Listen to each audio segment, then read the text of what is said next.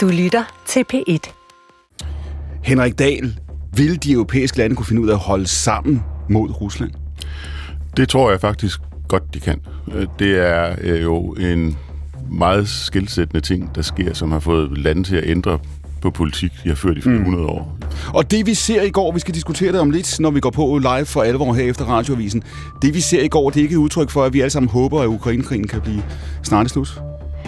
Jamen, jeg tror, folk håber på det, men det er jo først og fremmest noget, der handler om regimet i Rusland. Det diskuterer vi om lidt. Mit navn er Clemen Kærsgaard, og det her, det er jo altså nyhedsmagasinet Akkurat P1, som vi sender direkte fra nyhedshuset frem til klokken 16. Eva Flyvholm, du er tidligere medlem af Folketinget for, for Enhedslisten. Prøv lige at tage os halvandet år tilbage her i udsendelsens øh, allerførste minut, og, og fortæl os, hvordan er verden anderledes, end du gik og troede for halvandet år siden? Der er jo sket rigtig meget. Øh, jeg tror, det at forestille sig, at der ville være den her type krig så lang tid i Europa dengang, det tror jeg, der var, der var mange af os, der håbede ikke ville ske, men det, det har jo vist sig. Og da vi så stod, øh, jeg synes noget af det, der, der er væsentligt i forhold til Ukraine nu, da vi mm. besluttede mm. at sende våben til Ukraine, mm. som jeg også støttede, at vi skulle gøre, så var vi der i tvivl, om de ville kunne holde stand imod Rusland særlig længe, uanset om vi sendte dem våben eller ej. Men det har det jo faktisk vist sig, at de kunne, og det synes jeg egentlig er, øh, er utrolig imponerende og vigtigt, at det lykkedes. Eksisterer NATO om 10 år? Det vil jeg tro, det gør jeg. Om 20? Jeg tror, at vi er nødt til at finde en lidt bedre konstruktion for sådan stabilitet og sikkerhed i verden, end, end det vi står Så med I nu. Så I betragter stadigvæk i enhedslisten NATO som en form for midlertidig løsning?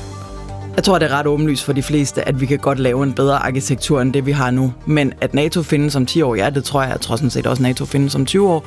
Men vi er nødt til at bygge mere hvad skal man sige, mere stabile struktur for vores verden, for der er sket så meget allerede, der kræver nye svar. Det skal vi også diskutere. Eva Flyvholm og Henrik Dahl sidder med ved bordet. Det samme gør Jonas Pareto Plesner, han er direktør i Alliance of Democracies, og Tanja Nyrup Madsen, som er ansvarshavende chefredaktør på mandag morgen.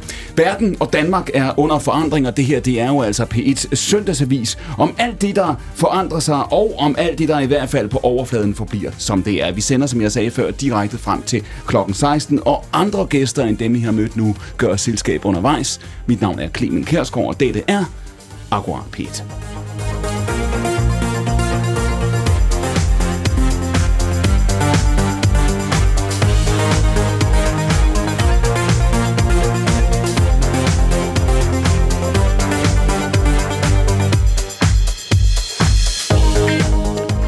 Katrine Stevenhøj, hvad var det nu, Lenin sagde om en gang imellem bliver der skrevet historie på få dage, ikke? Jo, man kan sige, at i Rusland så er alting for evigt, indtil det lige pludselig ikke er længere.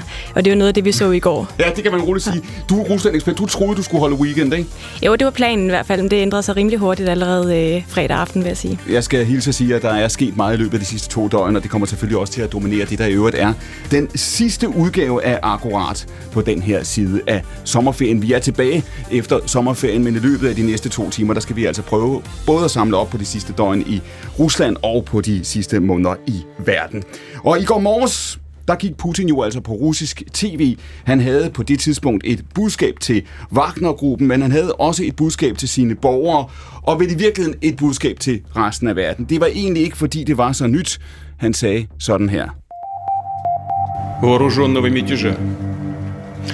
Россия сегодня ведет тяжелейшую борьбу за свое будущее.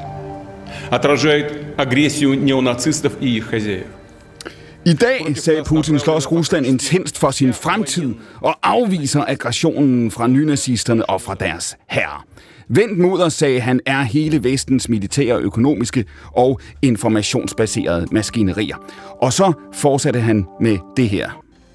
Мы боремся за жизнь и безопасность наших людей, за наш суверенитет и независимость, за право быть и оставаться Россией – государством с тысячелетней историей. Vi kæmper for vores folks liv og sikkerhed, for vores suverænitet og uafhængighed, for retten til at forblive Rusland, en stat med tusind års historie, Katrine Stevenhøj, der fik jo indtrykket af, at Putin ikke havde haft så meget tid til at forberede den tale, han, han holdt i går. Hvad er det for en fortælling, han sætter begivenhederne ind i her? Altså, det er jo den store fortælling, han også har brugt hele vejen undervejs i krigen imod Ukraine. Altså, det er de samme fjender, han nævner her, og det er samme mål, at man passer på Rusland, på Ruslands suverænitet, som de kalder det. Men man kan også se den her øh, tale, de har udsagn i et lys af en, øh, en præsident, en leder, som forsøger med al magt at holde fast i, i det, det image, han har af at være sådan en stabilitetsfaktor i mm. Rusland, som han har været siden 90'erne. Og i høj grad at det billede, som han har brugt til at legitimere sin magt på. Han kom jo ind lige efter det kaos, der var i 90'erne efter Sovjetunionens sammenbrud, har siden da virkelig stået som en figur, der har skabt stabilitet for et, et russisk folk, som, som virkelig led efter, øh, efter øh, kollapset af Sovjetunionen. Øhm, så han blev lige pludselig udfordret på det i går, den her stabilitetsfigur, han ellers er.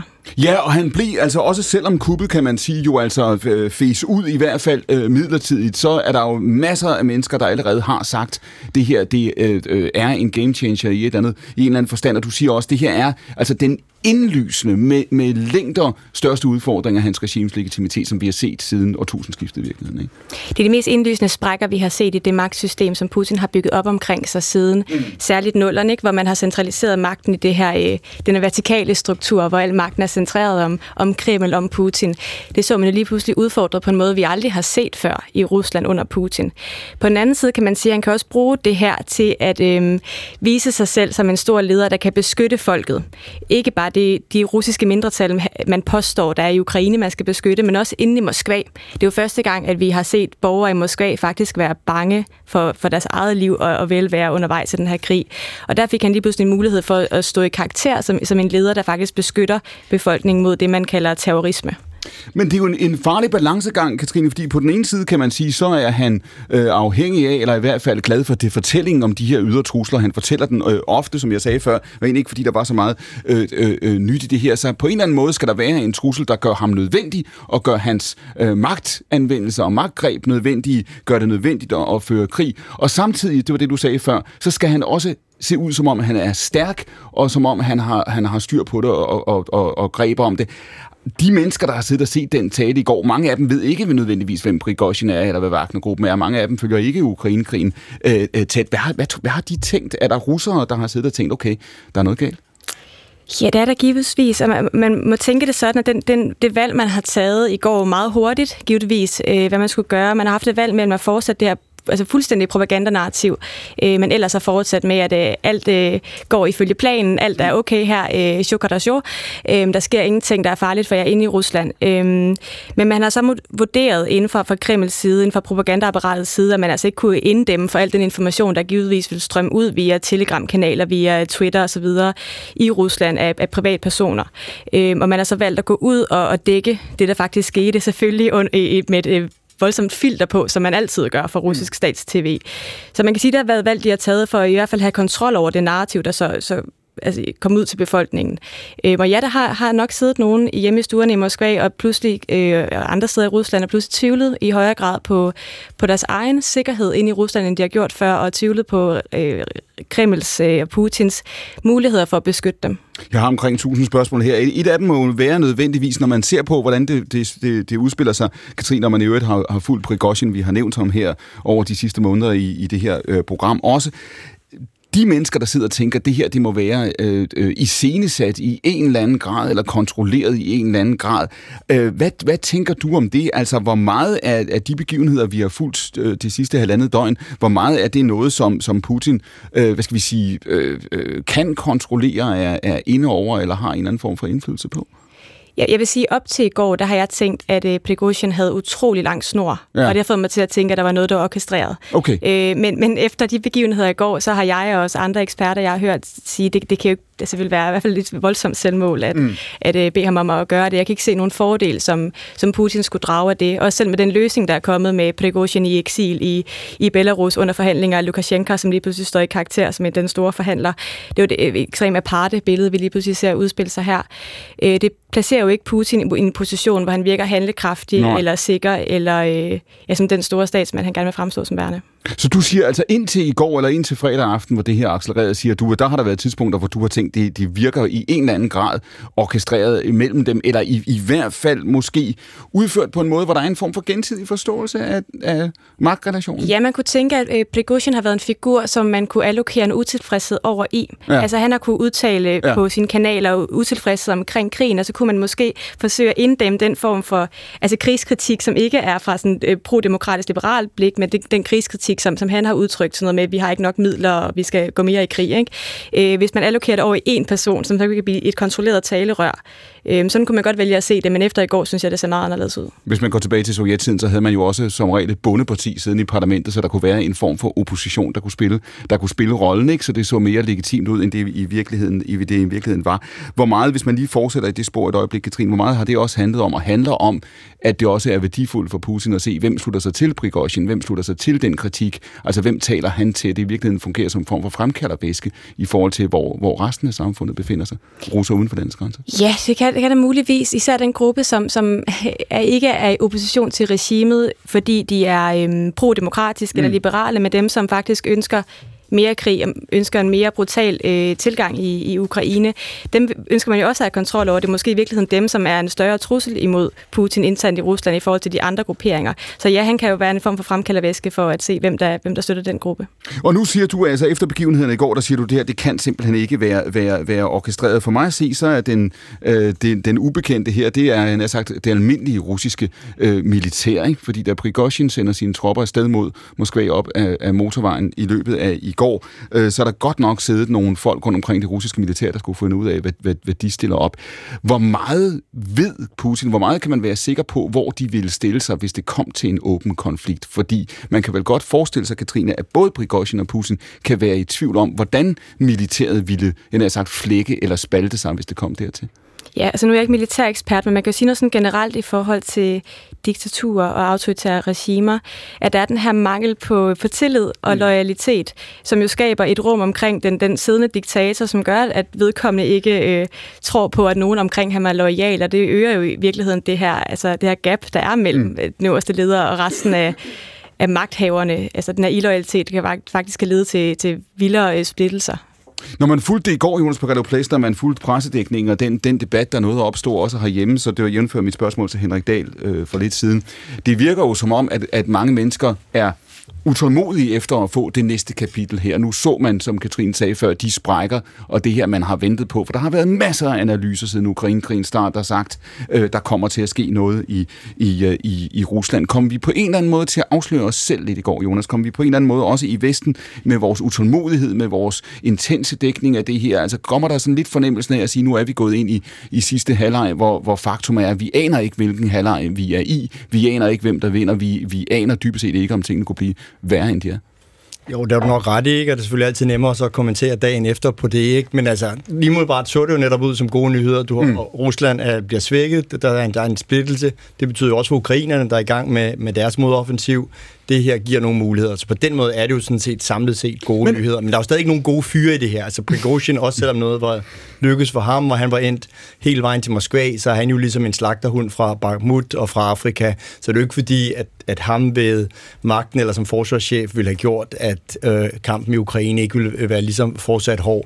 Men det er jo sådan set udmærket, hvis Putin-systemet slår sprækker. Men er det ikke det nu, du er direktør i Alliance of Democracy, man kan roligt sige, at I har fulgt øh, Ukraine-krigen ikke? Øh, øh det sidste halvandet andet år, og, og ser jo en, en bredere kamp omkring øh, altså demokratiets fremtid i, i det her. Men er det, Jonas øh, Perello Plessner, illustrerer det ikke, hvad der sker, når vi vælger side, som vi i Danmark og i Vesten og i Europa har gjort de sidste halvandet år. Når så der kommer en udvikling som den i går, så er vi meget tilbøjelige til at læse den ind, så vores hold kan komme foran på banen. Jo, men vi vil også gerne have ukrainske vinde, så på den måde kan man sige, at, at det er jo også fint, hvis i en eller anden forstand skal en del af Ukraines sejr bliver jo også, at Rusland skal, skal tabe.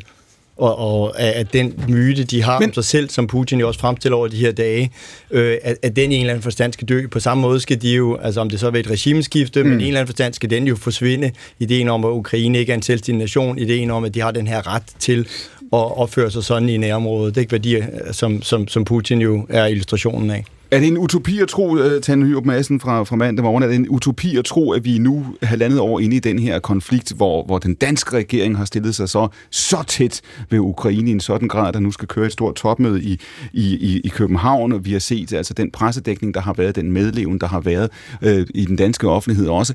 Er det en utopi at tro, at vi kan sidde og følge sådan et forløb, øh, som, som det i går, uden at, at, at det faktum, som jeg siger, at den danske regering har valgt side, som den har gjort, på en eller anden måde kommer til at farve vores oplevelser og vores vurdering? Mm. Men det, det gør det da selvfølgelig.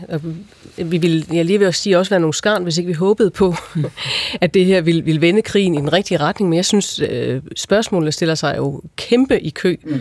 Især, synes jeg, alle dem, som vi kender svarene på. Altså, hvem er det egentlig, som er i det regime rundt om Putin? For vi har også vendet os til at, at personificere det russiske regime, øh, regime så utroligt med den her ene mand. Ja. Men man kan jo godt få den mistanke, og det siger jeg uden øh, nogen særlig viden. Jeg kigger op på Katrin, det kan være, hun har det. Men hvem, hvem er det i, det i det regime rundt om Putin? Kunne der være nogle af dem, som faktisk ser en fordel i, at han kommer øh, ud af det her lidt øh, svækket? Mm. Øh, nogen skal jo tage over på et tidspunkt, og det er ikke sikkert, det er nogen, vi vil, vi vil holde mere af end Putin, men, men hvem er det, der står lige rundt om ham i kulissen, og måske kunne have, have trukket nogle tråde bagom os, øh, som, som fik det her til at ende på en ikke særlig skøn måde, lige præcis for personen Putin. Er det, er det rigtigt, Katrin Stevenhøj, at vi dybest set er tilbøjelige til, når vi nu i en, en meget lang periode, i hvert fald måske helt op til, til invasionen af Krim tilbage i 2014, er der mange i Vesten, der har siddet og, og håbet det bedste, kan man sige, øh, for udviklingen i, øh, i Rusland. Fokuserer vi over fokuserer vi på Putin som, som figur, som person? Det vil jeg sige i nogen grad. Der er også en diskussion af, hvorvidt man skal kalde det Putins krig i Ukraine eller Ruslands krig. Altså mm. fordi man, man betoner, hvem der er hvem der støtter det, og hvem, hvem der er med til at gøre krigen mulig. Og det er jo ikke kun Putin, der er med til at gøre den her krig mulig. Øhm, og det er heller ikke kun ham, der sidder i, i det system. Jeg vil så sige, at han har også selv været enormt god til at uh, centralisere magten om sig selv. Og han har også været den figur, der har siddet der, altså siden uh, årtusindskiftet. Så det er ikke så mærkeligt, at, at det er ham, vi fokuserer på. Uh, men, vi skal selvfølgelig være opmærksom på, at der kan komme en ud af kulissen, vi ikke regner med, ligesom han kom. Han var mm. jo ikke en, man uh, anede, hvem var. Han var bare en eller anden KGB-agent, ja. uh, som Jeltsin hæver op af hatten. Uh, så på den måde, så, så kan der jo godt komme en, som vi ikke lige regner med nu. Ikke en, ikke Prigozhin, ikke en eller anden militærmand, men det kan også godt komme en eller anden øh, politiker, vi ikke, øh, vi ikke kender så meget til i forvejen. Eva Flyvholm, du sagde før, jeg spurgte dig omkring, hvorvidt øh, NATO findes om 10 og 20 år. Du siger, at det, øh, det er muligt, at NATO findes, men det kan ikke stå alene. Det var i virkeligheden det, du mm. sagde. Vi er nødt til at opfinde nogle andre, andre strukturer. Ligger der i det, at du siger, at vi skal også bevare et køligere overblik, end vi, end vi måske altid gør i øjeblikket? Øh, ja, det er jo altid godt med et køligt overblik, men jeg synes sådan set ikke, at det er det, øh, der savnes her. Mm. Øh, jeg synes, det er ret tydeligt, at øh, Rusland er fuldstændig gal på den, Putin er fuldstændig gal på den, og, og man kan sige, noget af det, jeg synes er rigtig interessant også at se, det er, hvordan de her forskellige oligarker, altså det er jo total mafia-metoder øh, nærmest, at, at der bliver brugt, og når du ser Wagner-herren her, det er jo 25.000 øh, lejesoldater, man har bygget op over lang tid og sådan noget. Der er jo de her kæmpe store klaner, de andre oligarker gør jo også, bygger jo også op med lejesoldater. Mm. Altså, man har simpelthen en situation, hvor du har privatiseret ekstremt voldelige herrer, som, som går amok på den måde. Og nu, altså, de har, de har skudt en helikopter ned i går, og sådan noget. De går helt amok, og nu laver Putin sådan en handel ja. med dem, med Prigozhin, sådan, okay, alright, det, det, var, det var nederen, men det var også lidt, nu, nu, er, det, nu er det overagtigt, ikke? Nu må så se, også, hvad der sker. Også i dette altså... tilfælde er enhedslisten skeptisk over for privatiseringer, kan man sige. ja, det, og det meget tror jeg faktisk... Meget øh, konsistent egentlig her. Ej, men, men, men når man ser på også, hvad Wagner-gruppen for eksempel har lavet frygtelige ting i Afrika og så mm. videre, det er så voldsomt det her. Og nu handler man det alligevel bare af, sådan, så bliver han så sendt til Belarus, eller hvor han ender henne, nu må vi se, ikke? Men, men det er jo ret vildt. Det siger jo også noget om, hvor, hvor, hvor ekstremt mafiaagtigt det russiske samfund faktisk er, eller oligarkerne der er nu, synes jeg. Men det sjove er, at han er jo også blevet sådan en slags truth-teller nu. Altså, hvis man ja. ser den der 30 minutter lange øh, video, han lavede ud på Telegram, der, der sidder han jo sådan set og fortæller den russiske befolkning, i er blevet holdt for nar. Ja. Hele grundlaget for den her krig er falsk. Det var løgn, at Ukraine truede Rusland. Øh, det her det, her, det er oligarkernes krig. Det er dem, der gerne vil have et par stjerner på skuldrene, og de er klar til at kaste jer under bussen undervejs. Mm. De er skide glade med, med, med menige soldater. Øh, og den der, den, den fortælling er jo ude nu. Altså det, den har selvfølgelig visket i krogene, men han har jo gjort, at nu er den fremme. Mm. Og jeg synes, det må jo også forandre på en eller anden måde debatten i, i Rusland. Så kan man jo tale om, at det i hvert fald var noget, Prigozhin sagde, øh, og på den måde bliver det så du, så du siger selv, hvis, altså jævnfør hvad det, som Katrine sagde før, med de overvejelser, der måtte have været over, hvor, meget, hvor lang snor har Prigozhin, altså tjener han et eller andet formål i forhold til Putin, sige, hvis, hvis han fortæller russerne sandheden om krigen, mm. sandheden om den russiske militærs, militærs ledelses motiver osv., så, så, så er det alt andet lige et problem for Putin. Ja, det er det da, og jeg, og jeg tænker jo også, at han er en utrolig dygtig populist, mm. fordi han taler jo ned i alle de familier, som har soldater afsted også. De ved jo godt, hvad der foregår. Mm. Altså, det, russerne tænker, ja, den almindelige russer ved jo godt, at der, at der foregår noget andet end det, der sker i de i statslige nyheder også. Så, så dem taler han jo også til. Og den der høj og lav, altså foragten for eliten og sådan noget, ligger jo så dybt i den russiske folkesjæl, som han, som han taler meget dygtigt til. Henrik, du begyndte at læse til sprogofficer i det herrens år 1978. Hvad, hvad, så, hvad så I, når I så på Rusland dengang, du tænkte på Rusland dengang? Hvad tænkte du om, om, om Rusland? Jamen, vi så det da også dengang som et, et aggressivt imperialistisk øh, system, som jo havde øh, undertvunget sig i Østeuropa efter 2. verdenskrig, mm. og som deltog i stedfortræderkrige alle mulige steder på jorden. Um, vi havde jo også i forsvaret kendskab til, at der lå angrebsplaner øh, i Varsjave-pakten imod blandt andet Danmark, øh, og internt i forsvaret var det jo ikke noget, man øh, stillede spørgsmålstegn ved. Altså, altså det, det bygger jo på efterretninger, som også vores allierede delte med os. Mm. Så der var en almindelig opfattelse af, at, at Sovjetunionen var øh, et farligt land at have med at gøre. Og når du øh, hører diskussionen her, nu diskuterer vi det her med, hvilken forskel gør, gør Putin, og hvor meget, hvor meget fokuserer vi på det. Øh, det vi har set over de sidste halvandet år, hvor Ukraine Rusland er selvfølgelig, selvfølgelig er skudt op i toppen af dagsordenen, som, som, som det måtte, risikerer det alligevel at lede os derhen, hvor vi, hvor vi fejllæser krigen, vi fejllæser realiteterne på jorden, vi glemmer, at Rusland findes også den dag, hvor krigen slutter og stadigvæk er vores meget store nabo? Jeg oplever det mere sådan, at, det har sat gang i en masse selvrensagelse. Mm. Øh, og, og jeg er da også en af dem, der har taget del i den, fordi øh, der er hele spørgsmålet om, hvordan man bringer de gamle sovjetrepublikker i sikkerhed. Det er ikke så længe siden, jeg var i Litauen, og der er jo en slående forskel på de sovjetrepublikker, der kom i sikkerhed og kom med i øh, EU og NATO, og så de tidligere sovjetrepublikker, som ligger i den grå zone, mm. Georgien, Moldova, øh, Ukraine. Og når jeg tror, at beslutsomheden den er ret stor i den vestlige verden, så er det fordi, grund til, at jeg var i, i, i Vilnius, øh, var, at der var sådan en parlamentarikerkonference op til NATO-topmødet, og der var for eksempel formanden for forbundsdagen og formanden for nationalforsamlingen, og det, der kom fra dem, det var altså meget, meget entydigt. Øh, formanden for forbundsdagen, øh, en kvinde, der hedder Bärbel Bar. Hun, øh, hun var så meget personlig, at jeg har også selv taget fejl. Jeg har mm. også selv været pacifist, ligesom så mange andre tyskere, men da jeg så billederne fra Butia, så holdt jeg op med at mm. pacifist. Og, og det er jo stærke ord, når hun sådan står frem og siger det sådan ved en offentlig anledning, hvor det hele bliver skrevet ned og gemt. Ikke? Altså, og den franske nationalforsamling siger det samme. Men når du, nu stiller du op til øh, Europaparlamentet sidste år, man kan se frem til, at de her spørgsmål kommer til at fylde meget mere selvfølgelig på, på EU's dagsorden i de kommende år, end de har, end de har gjort det. Men hvordan ser du grundlæggende på det her, Henrik Eller hvordan ser I på det, Liberale Alliance? Er Ukraine, kan man sige, altså en af en række kampe i kampen for demokratiet, som omfatter også Kina, som omfatter også Taiwan. Er det her en del af en global fortælling, eller er det her dybest set sikkerhedspolitik, der angår os, fordi vi ligger, hvor vi gør, ved Østersøen, ved Arktis, og, og simpelthen øh, er vores hovedpine, for, fordi vi risikerer at, at blive ramt af... Jamen, man kan jo godt sige både og, fordi Rusland vil være farlig øh, i, i lang tid også efter Putin, fordi ja. det mest sandsynlige øh, Øh, er, at der så i bedste fald kommer en, der er lige så slem som Putin, og sandsynligvis en, der er værre. Øh, og så er det jo selvfølgelig klart, at, at Kina er også noget, man skal være opmærksom på. Og vi i Europa skal tage vare på mere af vores sikkerhed. Det ønsker USA. Men ser I, ser I det som en global fortælling? Fordi, fordi uh, Alliance of Democracy, som Jonas Pareto Plesner uh, repræsenterer, uh, ser det jo som en global historie. Siger, det, det er en kamp for, for, for, for demokratiet, og vi må også i Danmark, kan man sige, committe os på den dagsorden globalt. Jamen det er det der, der har Jonas ja. jo, jo ret, fordi når der er den her konference i København, så er det jo for at få nogle store, øh, vigtige lande ombord, som har været svært at, at få ombord i øh, kritikken og modstanden øh, imod Rusland. Men det er da en sag, der handler om, hvad det er for nogle regler, der skal gælde på vores kontinent. Så helt grundlæggende, hvad er de regler, der skal være dem, vi kører efter på hele kontinentet? Men ligger der ikke et forbehold i det? Hvis jeg spørger dig, skal vi kæmpe for demokratiet alle steder i verden til enhver tid? Hvad er dit svar så? Altså, det bliver for, det bliver for abstrakt. Altså, altså, hvem er vi, når du siger vi? Ikke? Altså, det, jeg kan ikke svare på det. Altså, det er EU, hvor du gerne vil sidde i Europaparlamentet? Jamen, altså, vi har verdens femte største handelsflåde, så vi mm. kan da ikke bare være ligeglade. Altså, og vores skib, de sejler gennem det sydkinesiske hav. Altså, så vi kan da ikke bare sidde og sige, at det sydkinesiske hav, det rager os en papvand, fordi vi er sådan en stor øh, handelssømagt. Men siger du så, at det handler om økonomiske interesser og sikkerhedspolitiske interesser mere, end det handler om, kan man sige, idealisme, at vi ønsker, at verdens lande skal blive demokratier, fordi det vil være godt for dem, der bor. Jamen, de der tider, hvor vi kan ønske, at, alle, at, at verdensånden skal sætte sig igennem i form af demokrati osv., de er længst øh, forbi. Det, det er en diskussion, der handler om den her regelbundne verdensorden, som vi får skabt gradvis efter 2. verdenskrig, om den mm, skal mm. have lov at fortsætte, eller om den ikke skal fortsætte.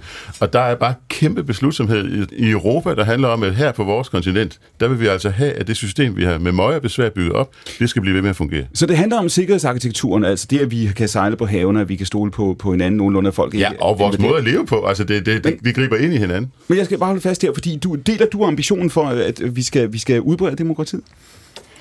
Det, jeg tror ikke længere på, at man kan tage ud og udbrede demokrati, med, sådan som man prøvede at gøre i Afghanistan og Irak. Mm. Altså overhovedet ikke, men, men der er jo ikke nogen tvivl om, at man kan jo godt prøve at øh, projicere noget soft power ud i verden, der hvor man kan.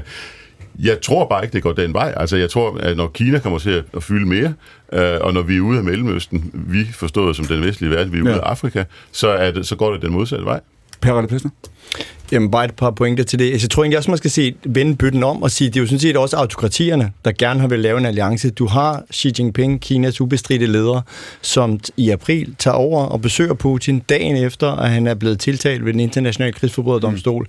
Siger til ham, da de siger, takker farvel for, en, for en god, øh, nogle gode dage sammen, siger til ham, prøv at vi står over for forandringer, der ikke er set siden i 100 år, og vi er i midten af dem. Så det vil sige, der er jo også et klart ønske om der, både fra særligt fra Kina, men også Rusland, at være med til at ændre verdensordenen. Det er en verdensorden, de kalder den multipolær, men som grundlæggende går ud på at formindske USA's magt og øge deres. Og, og det er jo en verdensorden, som er fuldstændig i modstrid med det, som vi gerne vil have. Så, så det er jo også ikke kun fordi vi det skal vi også, og det kan vi tage om lidt, udbrede demokrati, men altså, det er jo sådan set også, fordi vi prøver at forsvare os på hjemmebane. Her har vi jo i Ukraine et demokrati, et land, som er blevet angrebet af en illegal invasionskrig. Mm. Altså, så, så det, er jo, det er jo også det, vi, vi taler om. Det er jo så grundlæggende principper i det internationale så du system, siger, der er på spil. Så du siger, at grænsen er egentlig flydende, ikke? Altså grænsen mellem, hvornår det er vores nære interesser, der er på spil, og hvornår det kamp for demokratiet er egentlig, fly, egentlig flydende. Henrik Dahl, accepterer det? Jamen, jeg er langt hen ad vejen enig med Jonas, fordi altså, jeg synes sådan set, at meget af den kamp, der er, det er en form for defensiv kamp, fordi du har det her demokratisk backsliding, som man mm-hmm. kalder det, altså at der bliver flere autokratiske lande, mm. og, og derfor så øh, handler meget af det her sådan set også om selvforsvar. Jeg må indrømme, jeg savner i den grad, at dansk udenrigspolitik bliver sådan lidt mere konsistent i forhold til demokrati og frihed og menneskerettigheder. Fordi noget af det, vi har set for eksempel i forhold til Ukraine, det er jo, man går ind, man støtter. Det er rigtig godt og rigtig vigtigt. Nogle af de våben, vi så selv kommer til at mangle, som vi har doneret til Ukraine, hvem vil man så købe dem af? Israel, som simpelthen står bag så mange menneskerettighedskrænkelser. Så begynder man at handle våben med Israel, købe våben for dem. Man begynder jo at sælge våben til Saudi-Arabien for også lige at cashe lidt mere ind osv. Det hænger jo ikke sammen det er styre, man så begynder at handle våben med, som man ved er øh, undertrykkende og også står bag øh, besættelser osv. Så, videre. så der bliver man nødt til at være konsistent. Jeg synes, man har gjort det rigtigt med Ukraine, men man mangler, synes jeg, i den grad også at sørge for at lade være med at gøre sig afhængig af lande som Saudi-Arabien og Israel. Og hvis, vi lige, hvis vi lige prøver at splitte diskussionen i, hvad, hvad vi kunne drømme om, hvordan, hvilken verden vi kunne drømme om at leve i, og så den verden, vi rent faktisk lever i. Når nu Henrik Dahl siger, hør her, vinden blæser den anden vej, det er det, du siger, det Henrik Dahl. Ikke? Du siger altså, altså ikke demokratierne, hvad vi så ellers vil kalde dem, de, dem, dem bliver der flere af, de fylder mere. Ja, de står der stærkere under ledelse af blandt andet Kina, som øh, er interesseret i at faktisk også at ligesom også blande sig i, hvad der sker i hele den region, hvor landet ligger, og, og på verdensplan vil man også blande sig. Og der, der siger du i virkeligheden, der skal vi være opmærksomme på, hvad er vores egne nationale interesser her, i stedet for at tro, at vi kan vende udviklingen? Der har jo været en periode øh, efter den kolde krig sluttede, hvor man, hvor man troede, at, at, at verdensånden den havde form af sådan stadig mere demokrati og stadig ja. mere liberal demokrati, og den der hegelske verdensånd, ja. den ville bare sætte sig igennem over det hele. Det ved vi jo godt nu, at den ikke gør, og vi ved jo, at det går den anden vej. Altså, så, så derfor mener jeg bare, at det, der sker, har meget mere karakter af selvforsvar øh, for den regelbundne verdensorden i den vestlige verden. Jeg vil sige, hvis du har din radio tændt, og du hører nogen nævne den hegelianske verdensånd, så er sandsynligheden for, at det er P1, du lytter til, den er høj. Det er også tilfældet her. Øh, Lad, lad mig lige prøve at høre her til Anna Nyrup Madsen. Det er jo fuldstændig rigtigt, hvad, hvad Henrik Dahl siger. Der var en forestilling om, så lang tid siden er det ikke, der var en forestilling om, at demokratiet ville sprede sig. Om ikke af sig selv, så var det den vej. Mm. Øh, Den er vi jo vokset op Ja. med. Jeg tror næsten faktisk alle os, der sidder i studiet her, er vokset op med den, og med den, den, den optimisme og begejstring, der var omkring murens fald. Og vi troede jo, at hvis bare vi handlede sammen alle sammen, så ville freden jo komme, og folk ville elske den øh, gode, demokratiske, øh, kapitalistiske model, og så ville det hele øh, blive godt. Vi troede, alle var på vej vores vej. Ikke også? Mm.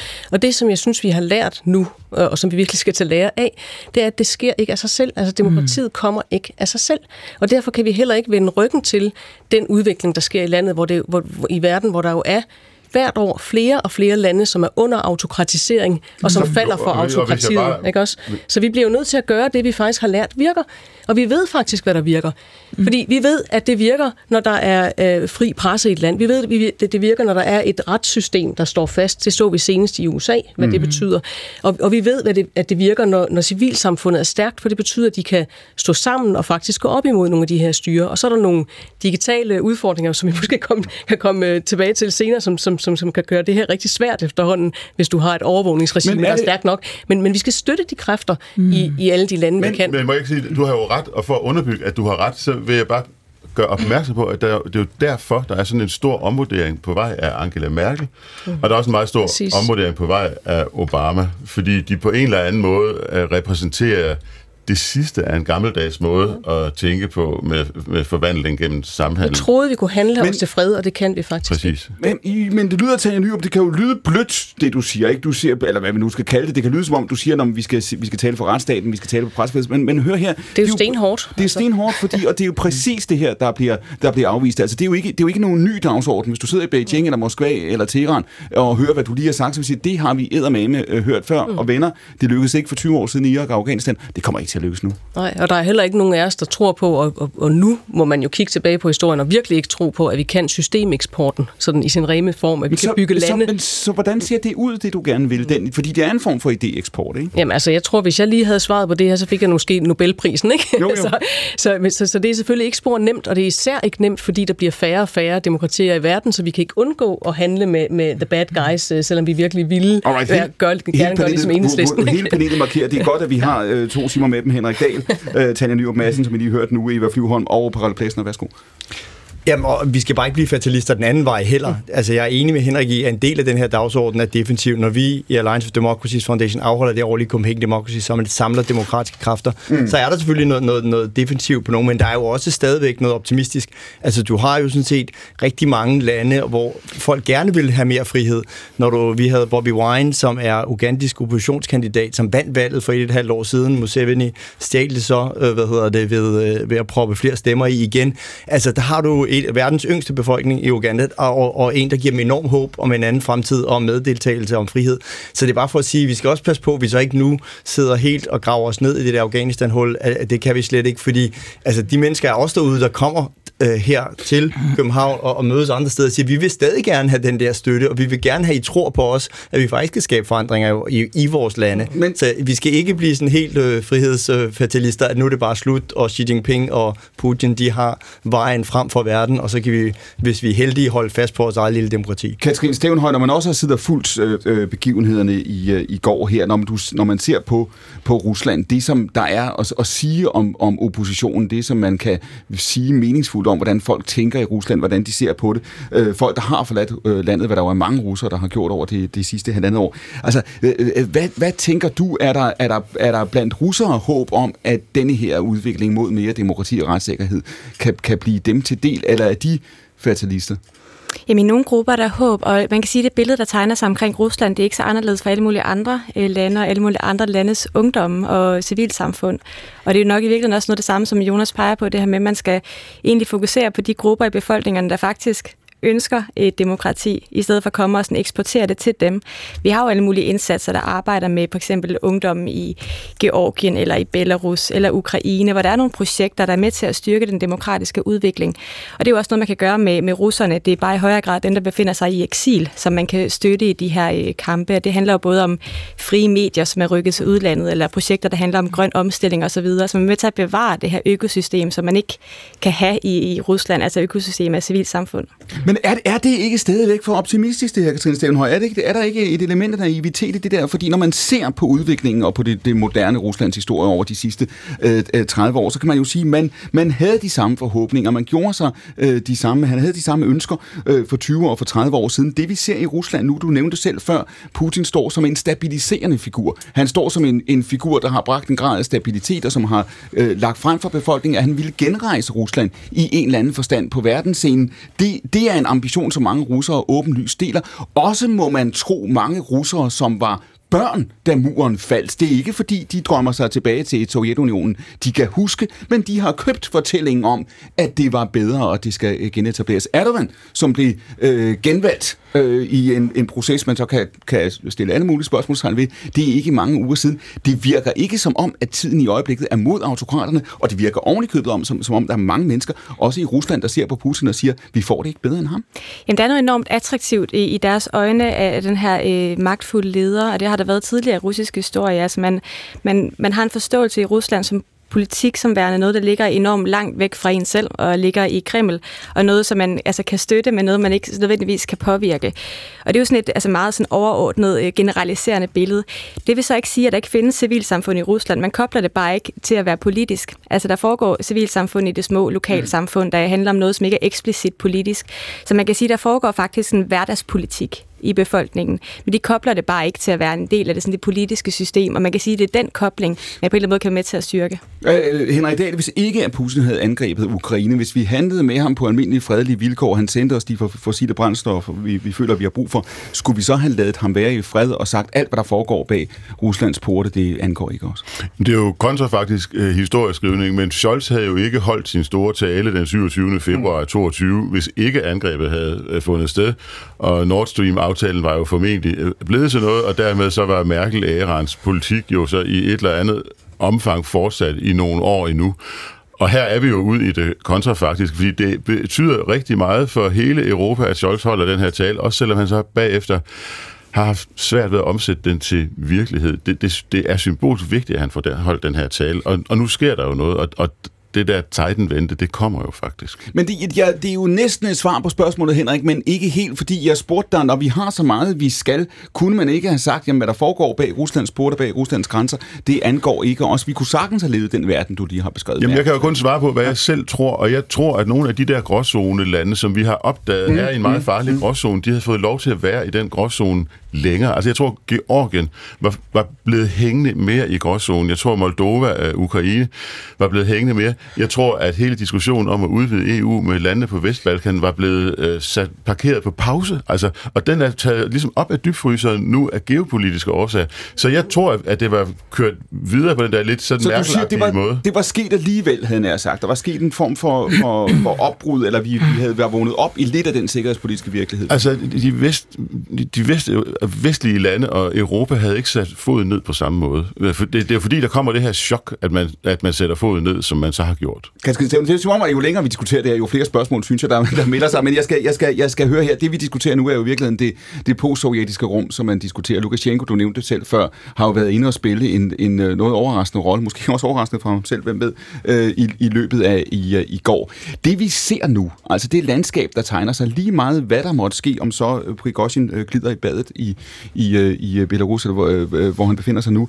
Øhm, er det alligevel et udtryk for, at vi kommer til at se en lidt mere åben magtkamp, eller en magtkamp med flere centre, end vi har gjort før? Kommer Putin til at skulle argumentere på en anden måde? Kommer vi til over de næste dage at, at lære mere om, hvad man tænker i den russiske militærledelse? Jeg ved ikke, om vi kommer til at lære mere om, hvad man sådan reelt tænker. Øh, men Putin har i hvert fald fået et nyt øh, presserende behov for at sådan cementere sin magt på en anden måde. Han har jo allerede gjort det de sidste 20 år, ikke? Men, men har virkelig skulle, skulle understrege den, den magt, han, han besidder. Øh, og det tror jeg, vi kommer til at opleve. Altså, man kan også sige, det er ikke en, det vi har set nu, det, det vil jeg ikke sige en begyndende borgerkrig, men måske nærmere en krig mellem nogle forskellige klaner i Rusland. Ikke nødvendigvis en åben krig, men, men en form for kold krig mellem forskellige øh, folk, der gerne vil have magten i Rusland. Og siger du dermed også, at på en eller anden måde efter det sidste døgns begivenhed, altså tidligere i dag, har, har russisk tv til synligheden lagt billeder ud fra et interview, som er blevet lavet for nogle dage siden. Der må være et, et ønske om at vise, at Putin er til stede, og han, han udtrykker sig, og han spiller en rolle. Du siger, at vi kommer til at se ham på en eller anden måde møde russerne, forklare, hvad, hvordan det her hænger sammen, argumentere for krigen på en ny måde måske. Er der behov for det? Jeg tror, der er behov for at understrege dens, øh, betydning eller dens øh, berettigelse, men jeg tror så også, at vi kommer til at se et Rusland, som kommer til at være om muligt endnu mere undertrykkende, endnu mere begrænsende i forhold til politiske friheder, hvis det overhovedet er muligt at fjerne de rester, der er tilbage af menneskerettighederne i Rusland. Altså man kan sige, der var nogen i går, der pegede på, at det her det var en historisk mulighed for oppositionen. Tænk, nu kommer der nogle sprækker, vi måske kan mase os ind i og skabe en form for forandring, hvor der andre i dag, der mere realistisk peger på, okay, det Prigozhin gjorde i går, det var måske i højere grad at gøre styret endnu mere repressivt. Nu kan man fra Kremls side argumentere for at installere etablere et antiterrorregime i Rusland. Man kan mm. argumentere mm. for øget mm. overvågning, mm. identitetstjek osv. Det kan gøre det langt sværere for en mm. folkelig opposition at oprør. Og så er vi tilbage til det lydklip, som vi spillede i starten af timen, ikke? hvor Putin i sin tale i går sagde, at det her er virkelig altså fremstillet som en eksistentiel trussel. Rusland kæmper for sin suverænitet. Betyder det så også, Katrine, at hvis Prigozhin øh, finder en, en wifi-forbindelse, øh, øh, hvor han sidder i, i, øh, i Belarus nu, og, og fortsætter sin kritik, hvad sker der så? Altså, hvis jeg var ham, ville jeg nok passe lidt på med, hvor kritisk jeg var. Og fordi du siger, at Putin har i virkeligheden efter i går et endnu stærkere behov for at vise, at man ikke bare kan tælle regimet imod. Ja, og man kan sige, at hvis man befinder sig i Belarus, befinder man sig i høj grad også i Rusland. Mm. Katrin Stevenhøj, tusind tak for det. Jeg skal hilse at sige, at vi er ikke færdige med at diskutere det her. Katrin Stevenhøj er altså en af gæsterne i dag i denne søndags udgave af Akkurat. Ved bordet sidder medlem af Folketinget og kandidat til Europaparlamentet. Har du vendet dig til at blive præsenteret på den måde, Henrik Dahl? Ja, det øh, kommer da lige så stille og roligt tidligere medlem af Folketinget fra Enhedslisten, Eva Flyveholm. Hvad, hvad tænker du på, når du sidder og kigger på dansk politik og har gjort det sidste halve år, Eva? Hvad tænker du så? Hvad er det første ord, der falder dig ind? Pas på, du uh, ja, det er jo lige der, man nogle gange næsten bliver glad for, at man ikke sidder derinde mere, vil jeg sige. Ej, det er en meget speciel konstruktion med, med, med sådan en øh, regering over... Øh, det er en meget speciel konstruktion med sådan en regering over midten. Og øh, set øh, fra, fra min, mit perspektiv, så er jeg jo ked af, at øh, Socialdemokratiet løb fra rigtig mange af de aftaler, mm. vi havde lavet med dem, om bedre løn til de offentlige ansatte. Jo, jo, jo, jo men nu er det ikke, jeg, tak, det var ikke for at åbne helt øh, jeg skal bare høre, øh, men ja. du siger, du savner det ikke? Øh, lige, øh, lige, lige den der del øh, af det, nej, det savner jeg ikke. Jeg synes også, der er en tendens til, at man ligesom så siger, fedt nok, nu er vi endelig en flertalsregering, og så vil man sådan set mm. lidt skide på, hvad andre egentlig øh, synes, øh, og det synes jeg ikke er så godt for demokratiet. Jonas Brello jeg skal hilse at sige, at der er med dagsordner, der fylder meget og, og fylder nok i øjeblikket. Kommer vi de, vi diskuteret her de sidste øh, 40 minutter. Øh, forbliver det i toppen af dagsordenen, som det har været det sidste halvandet år? Fordi vi har en regering, der har sat det i toppen af dagsordenen, men, men kan man fastholde vælgernes opmærksomhed, mediernes opmærksomhed på det her? Altså globalt tror jeg også, som jeg jo tidligere sagde, du har jo netop de her, altså Xi Jinping og Putin, der på mm. mange måder forenet sig ikke, om, om et andet verdensbillede, så, så der står vi over for en langvarig kamp, ikke, øh, som jo, jo er sat i gang. Så, så dermed er det jo ikke bare noget, der forsvinder i morgen. Krigen i Ukraine forsvinder heller ikke i morgen. Kinas trussel mod Taiwan forsvinder heller ikke i morgen. Og ganske apropos, så vender vi os nu mod Kina. Som vi har nævnt før i programmet, så oplever Asien i de her måneder usædvanligt høje temperaturer. I Beijing og i andre dele af det nordlige Kina er der i de her dage og uger hedebølge. Her fortæller to turister, interviewet af den amerikanske tv-station NBC, noget om deres oplevelse i den kinesiske hovedstad. 没有想到北京比南京还要热，就北京已经到了四十度的高温，太热了，我们都不出门的，我们今天出门，然后明天就走了。 40 grader, og det er for varmt, lød det her i kor fra de to piger, som altså er turister i Beijing. De fortæller, at de præcis som myndighederne i øvrigt opfordrer til generelt er blevet indendør under deres besøg i byen.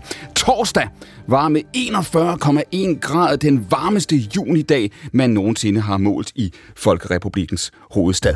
Og apropos Beijing, i mandags, der besøgte USA's udenrigsminister Anthony Blinken Beijing, hvor han mødte blandt andre præsident Xi. Det var den rejse, der jo altså blev udskudt tidligere i år. Der var noget med en ballon.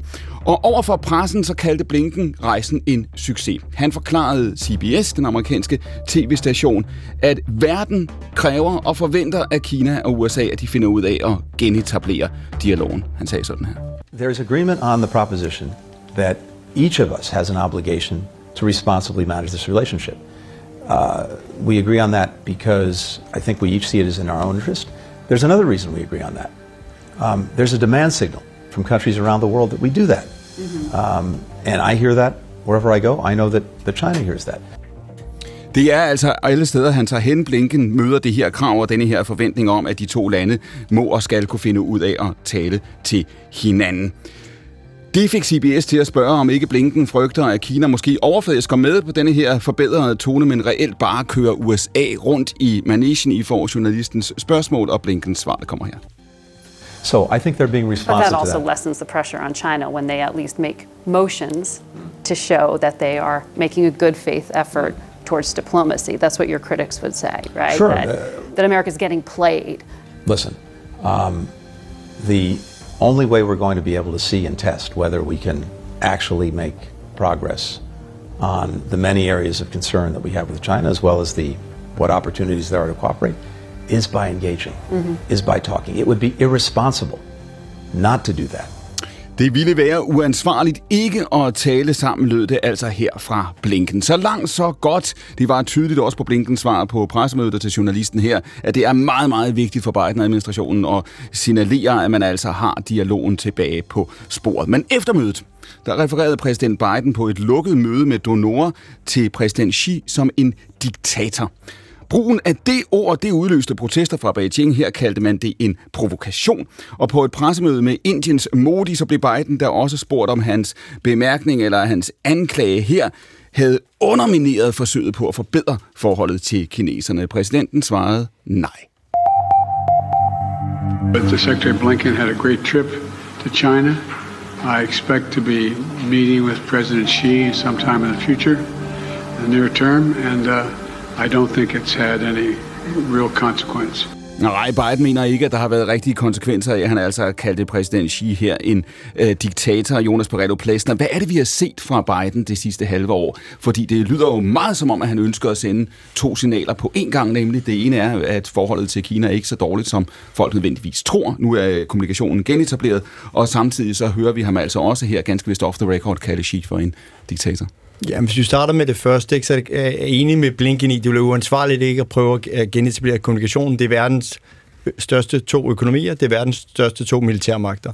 Så det, at der ikke er kommunikation, men faktisk bliver kommunikationen jo ikke genoprettet af det her blinkbesøg, fordi den militære til militære kommunikation har kineserne fortsat afbrudt, og det er sådan set den, der er allermest vigtig, fordi det er den, der er støddæmperen. Det er her, at amerikanske fly, amerikanske skibe, kinesiske skibe og kinesiske fly, de er tæt op af hinanden, både i Taiwanstrædet, det er de også i det sydkinesiske hav, og det er her risikoen for sammenstød er, og det er her, der skal være en eller anden kanal til at sige, hvordan redder vi os ud af, af sådan en, en ulykke. Det skete tilbage i øh, 2001, da Bush var ung præsident, hvor der var et amerikansk fly, der stødte sammen med et kinesisk.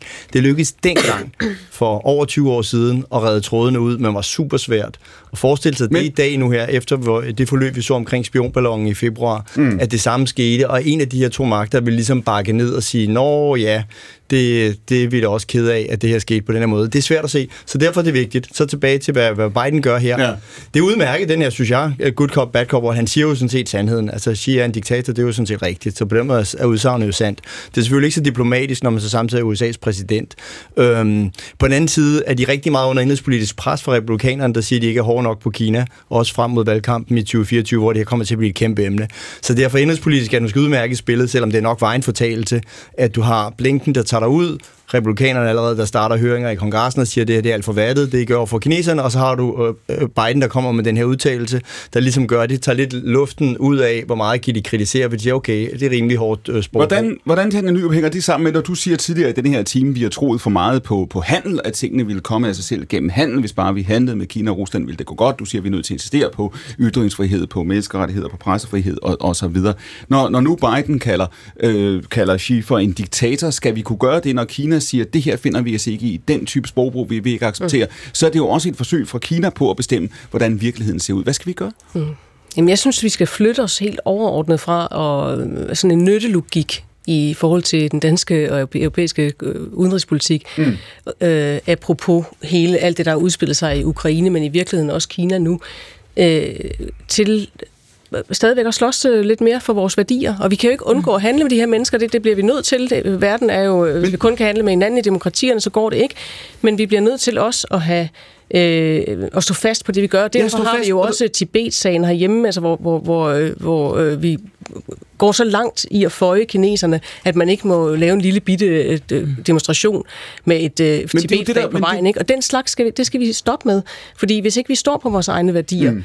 øh, jamen så, så, så står verden ikke længere. altså, det... og der er en kamp herude, som er ret vigtig, og som Kina jo nu virkelig har fået en mm. ny powerplay i, via hele deres øh, digitale overvågningsapparatur, som de altså er ved at udbrede til Afrika til, og nu også mm. til Rusland. Mm. Og, og det kan da altså gøre det... Jeg tror slet ikke, vi har forstået, hvor, hvor omfattende konsekvenser mm. det der kan have, også i forhold til de demokratier eller autokratier, så som står siger, på vippen. Så du øh. siger, det er, det er, at Biden må gerne kalde Xi en diktator, der skal ikke sige... Jeg synes, det var dumt gjort, hvis jeg skal, hvis jeg skal sige min personlige mening, men altså nu...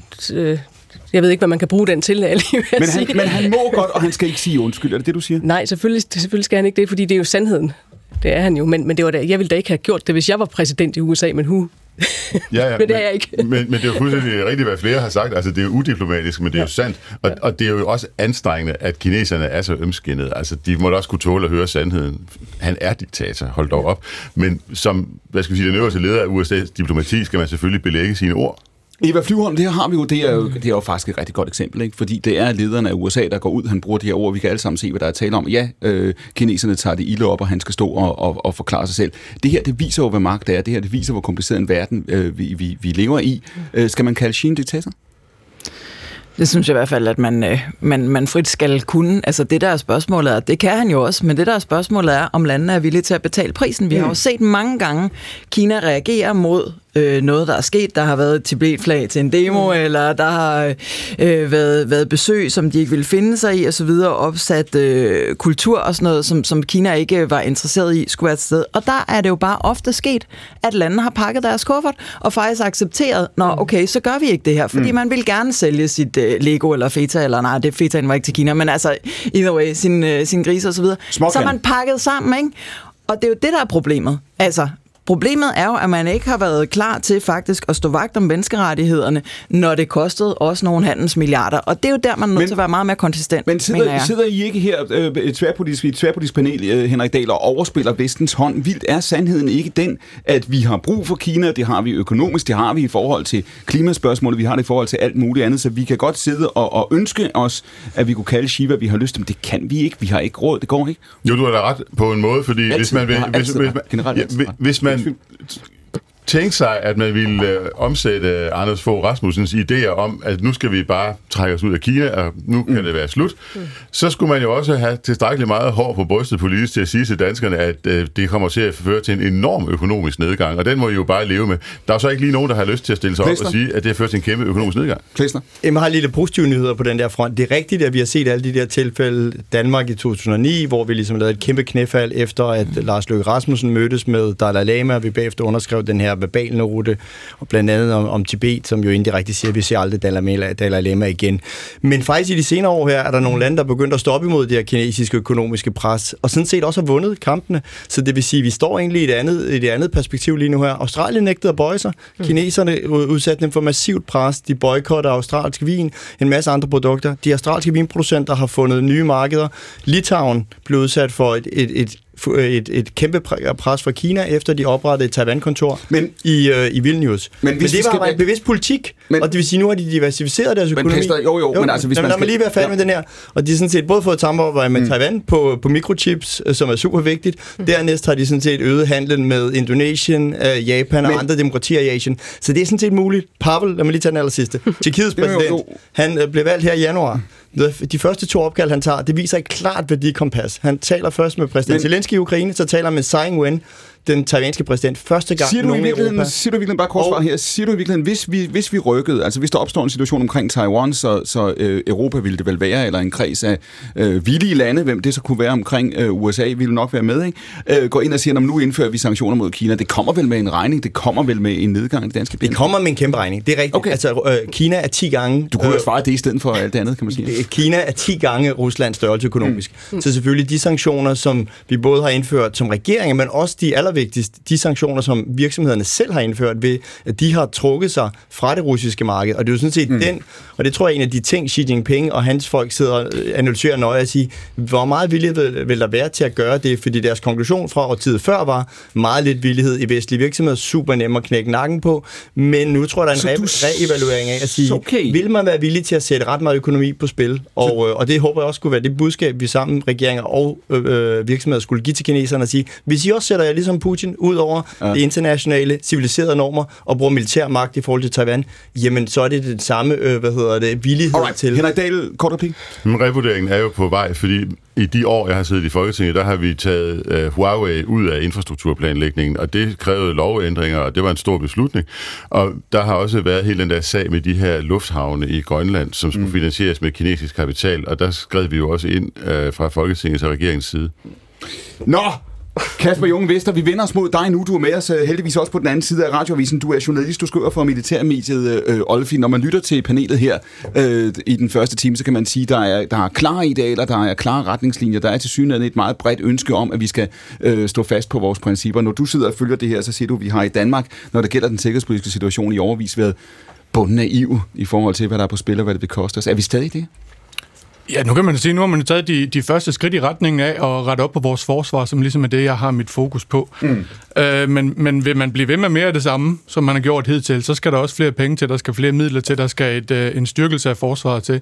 Og den har i virkeligheden, den har vi savnet længe før der skete noget i Ukraine, øh, og også længe før Kina sådan for alvor her de senere år har begyndt at røre på sig og, og øh, og haft ambitioner om at blive en regional øh, stormagt i Indo-Pacific. Ikke? Så, så der skal i hvert fald ske noget, hvis vi vil hvad skal man sige, udbrede de her idealer. Om et øjeblik, så tæller vi ned til en radioavis. her. Vi spørger dig på substansen øh, efter radioavisen, men når man lige spørger dig på det taktiske først her. Vi så et, hvad der var jo et historisk forsvarsforlig øh, sidste forår. Vi så afskaffelsen af forsvarsforbeholdet. Vi så til synligheden dansen af en ny konsensus på Christiansborg, som, hvis man skal øh, lægge statsministeren øh, til grund, øh, var en, en væsentlig del af baggrunden for dansen af den regering, vi, øh, vi, øh, vi også har fået. Alligevel, så sidder man nu med en udmyndning af forsvarsforliget, der ikke er, er blevet til noget endnu, og det er som om, man, jo mere man sidder og kigger på de udfordringer, der tegner sig, jo sværere er det at finde ud af, hvilke både skal man vælge. Øh, skal man have ubåde? Hvor skal man øh, lægge sine kræfter hen? Østersøen, øh, Arktis. Det bliver ikke nogen let opgave, Kasper, vel, at finde ud af, hvad det er for et militær. Nej, det gør det øh, bestemt ikke. Det bliver noget af en, en kamp og nå til enighed om alt det her. Fordi der er jo virkelig en sandheden er jo den, at der skal rettes op i alle, på alle ledere kanter og i alle krog af forsvaret. På bygningsmassen, på materiel, øh, men måske først og fremmest på personelsiden. Altså, der er nok at tage fat på. Øhm, så, så der, ja, der er meget at, at men, men, er man i, men er man i stand til, hvis man ikke ved, hvor mange gæster, der kommer til, til, til sølvbryllupsfesten, så er det svært at gå ud og købe ind. Altså, du kan komme til at stå rigtig, rigtig lang tid, længe tid, langt nede ved køledisken og tænke, hvor meget har jeg brug for? Er det ikke det, der er problemet her? Når vi er, vi har brugt den første time på at diskutere øh, øh, Rusland, der er masser af iagtager og fulgte med forbløffelse det forløb, vi så i går at gå ud og bygge et forsvar op til en sikkerhedspolitisk virkelighed i Ukraine, for at støtte Ukraine til en en sikkerhedspolitisk virkelighed, som vi måske, måske kan konfrontere i Østersøen. En sikkerhedspolitisk virkelighed, som vi måske, måske kan konstatere i Arktis. Vi, vi har ikke råd til det hele, med. Nej, det har vi ikke, men man kan sige, at en del af svaret er jo givet i, at vi har bevæget os væk fra ekspeditionsforsvaret, og nu skal til at have et territorialt forsvar. Mm. Øh, og, og allerede der, der har du en del af svarene på, hvad du så skal bruge. Øh, vi har også øh, velvillig assistance fra Bruxelles i NATO, som har udpeget en hel masse ting, vi kan gå i gang med at anskaffe, øh, men som vi jo ikke har gjort. Lige pt. lever vi op til 3 ud af 17 styrkemål.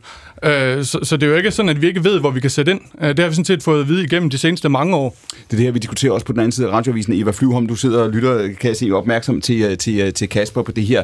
Øhm, hvor meget klogere synes du, vi er blevet i løbet af de sidste år, eller under SVM-regeringen, i forhold til, hvad vi kommer til at købe, og hvad det er for en verden, vi skal agere i? Altså, der er jo sket så sindssygt meget. Jeg tror, alle ligesom prøver at, at finde fodfæstet i det. Men jeg kan godt stadigvæk være bekymret for, at man kun orienterer sig mod de militære svar nu. Selvfølgelig skal der ske noget i forhold til forsvaret, især territorialt forsvar. Men man er jo nødt til at kigge nogle andre steder hen, fordi det er ret åbenlyst, at du får ikke en mere fredelig og stabil verden, hvis man ikke også gør noget i forhold til menneskerettigheder, demokrati osv.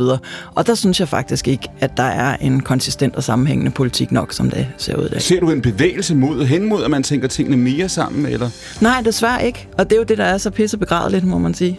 Det siger Eva Flyvholm. Hun sidder ved bordet her ved siden af Henrik Dahl, Jonas Beretto Plesner, Tanja Nyrup Madsen. Vores gæst ved bordet er Kasper Junge Vester, og han er med os også på den anden side af radioavisen. Mit navn er Clemen Clemen Kærsgaard, og dette er Akkurat. Det er jo altså det sidste program i forårssæsonen, som altid sendt direkte her fra Nyhedshuset i DR-byen. Jo altså domineret ikke overraskende af de sidste døgns begivenheder i, øh, i, øh, i Rusland, og vi tager lige snoren op her. Øh, Jonas Perello Plæsner, vi diskuterede det også før. Er vi klar til det her? I har siddet nu og udskrevet mange løfter og pusset mange fine idealer af over den sidste time. Vil folk betale for det her? Vil de betale for, deres, for, for det her med deres, med deres velfærd, med deres, øh, med deres rigdom og med de privilegier, vi har opbygget? Undskyld, indtil videre ja. Altså, øh, synes jeg, det ser du med Ukraine, at du ser ikke bare, at vores regering og vores samlede folketing, men du ser jo også, at befolkningen er villige til at, at give til Ukraine-komiteen til andre øh, måder at, at bidrage til. Og selvfølgelig bliver det her også langvejt, så på den mm. måde er det noget, vi skal blive ved med. Men den verden, vi havde før, er jo bare slut. Den verden, hvor der var billig gas, fra Rusland, hvor der var billig forsvar fra USA, og hvor der var billige varer fra Kina, den findes bare ikke længere, så vi bliver nødt til at finde os ind i den her Og hvor der var billige, billige point for Danmark. ja, den, det, så, så, så det er det, det, det. Altså, og det er selvfølgelig klart, det, det er jo ikke det, man måske som politiker drømmer om at fortælle sine Nej. vælgere, at det her det bliver en mere kompliceret verden og en dyrere verden. Det er din tale til studenterne, det her, ikke? Jo, og det, men der er også en masse positivt jo det er jo også en verden, hvor vi stadig ja, kan få mere det, det er positivt, det har vi ikke tid til. Jeg er Jonas Borgello Plæsner her fra Alliance of Democracy, der sidder ved bordet ved siden af Eva Flyvholm, tidligere medlem af Folketinget for Enhedslisten. Henrik Dahl, nuværende medlem af Folketinget, kandiderer også til Europaparlamentet. Der er jo valg næste år, hvis nogen skulle have glemt at skrive det i kalenderen. Ved bordet også ansvarshavende chefredaktør på mandag morgen, Tanja Nyrup Madsen. Det er nyhedsmagasinet Akkurat Pit, og mit navn er Clemen Kærsgaard.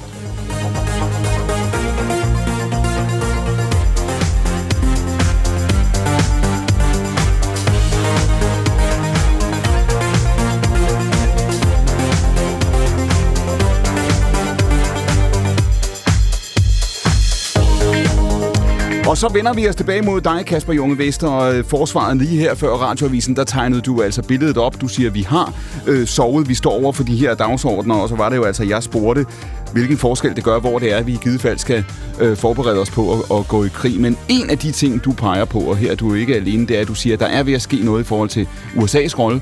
Der er noget ved at ske i forhold her i, til, til arbejdsdelingen. Hvor er det, USA kigger hen, og hvad er det, Europa skal selv?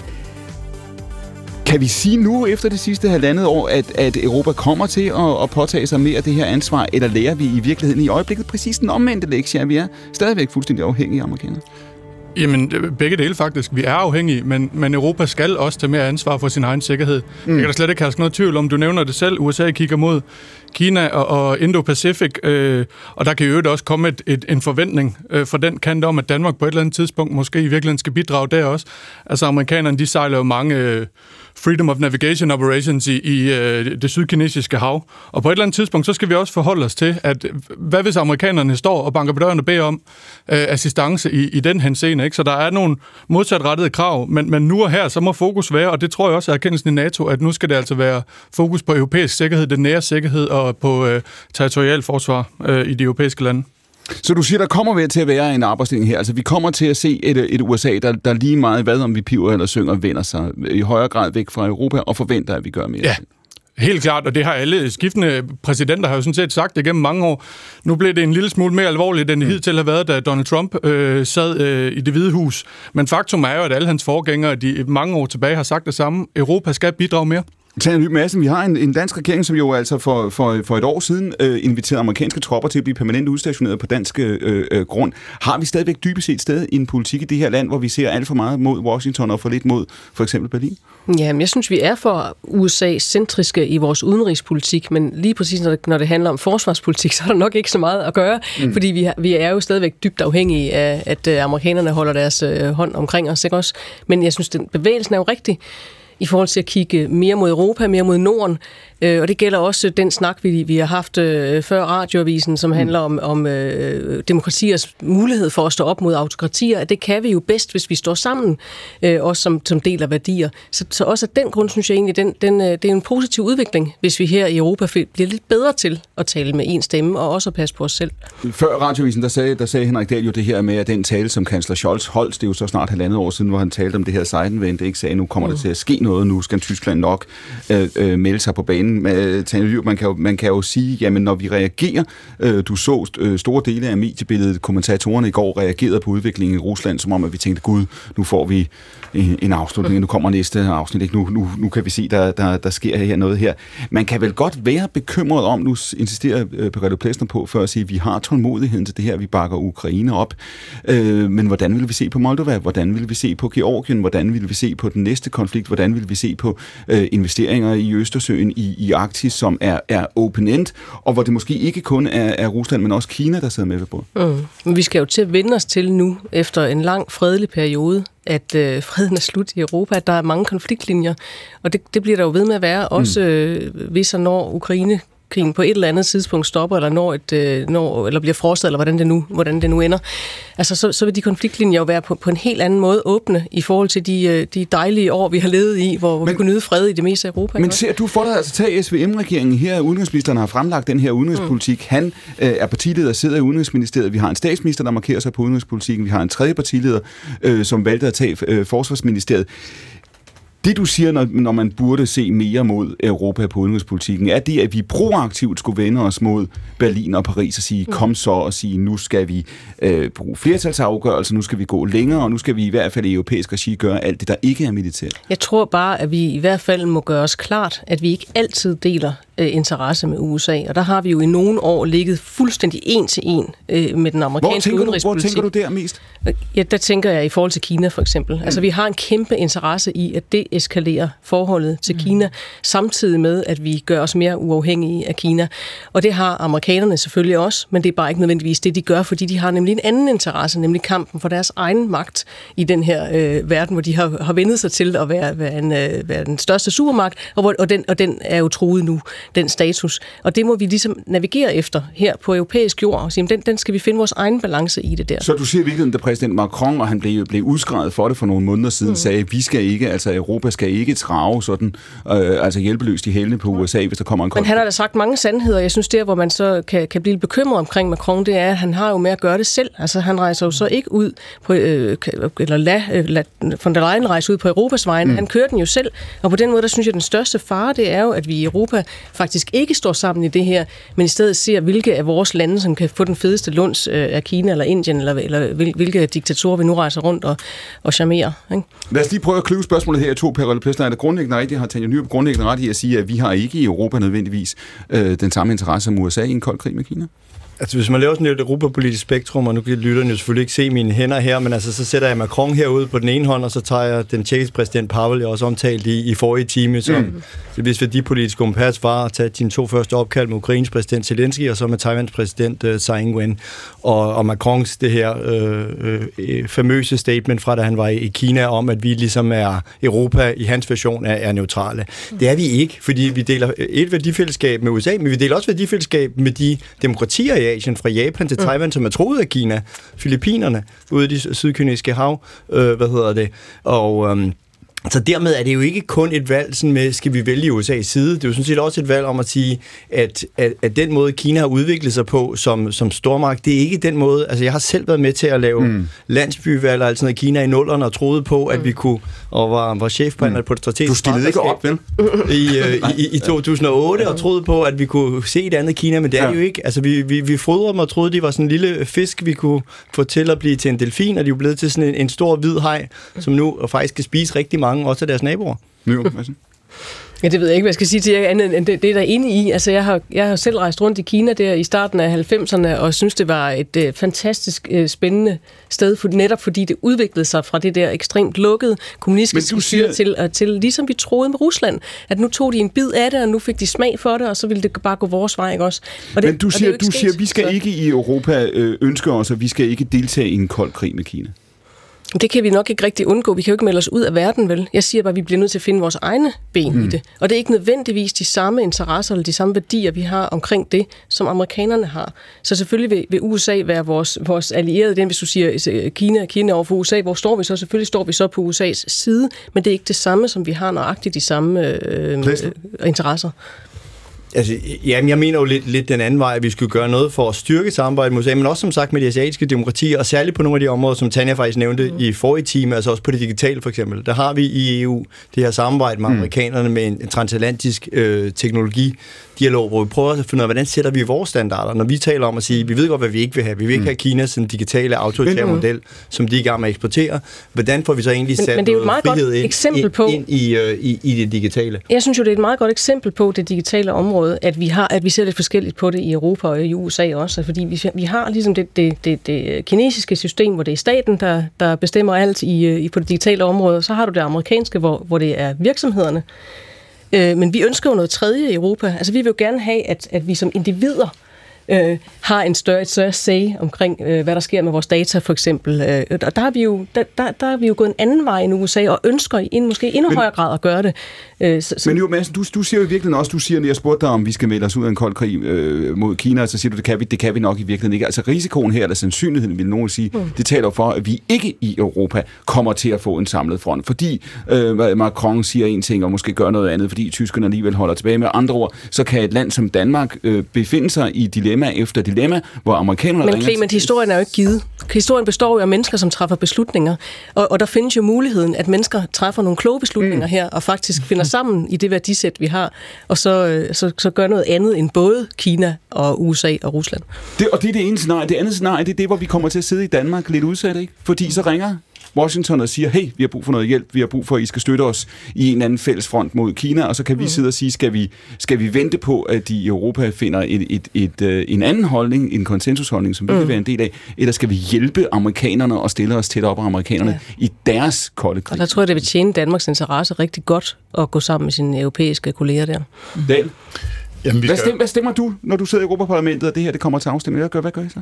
Altså, når hvad kommer til afstemning? Fordi der, altså, der, er jo, der er jo en masse delbeslutninger. Men det, jeg bare gerne vil sige, at vi skal selvfølgelig... Ej, nu smører du udenom, ikke? Nu, øh, nu forestiller vi os den situation, at USA har, har, har bedt Danmark om hjælp, at vi skal øh, sende et fartøj afsted til Taiwanstrædet eller et eller andet. Øh, Berlin svarer ikke, Paris svarer ikke, London selvfølgelig er med. Hvad gør vi så? Jamen, jeg synes, at vi skal anerkende, at vi har verdens femte største handelsflåde, og der har vi jo været gratister, fordi vi sejler jo ligesom bare rundt, men vi har jo ikke verdens største militære flåde. Mm. Så det vil sige, at muligheden for at sejle på det åbne hav, som man må ifølge FN's øh, havretskonvention, mm. det er sådan set ikke os, der håndhæver øh, havretskonventionen. Det tør vi jo bare af mm. på andre lande, øh, først og fremmest USA. Og det synes jeg faktisk ikke er i orden. Og, og så det handler heller ikke kun om at gå, i krig, det handler også om at håndhæve havretskonventionen. Nyr Madsen? Det har jeg ingen kommentar til. Ja, flyveren, værsgo.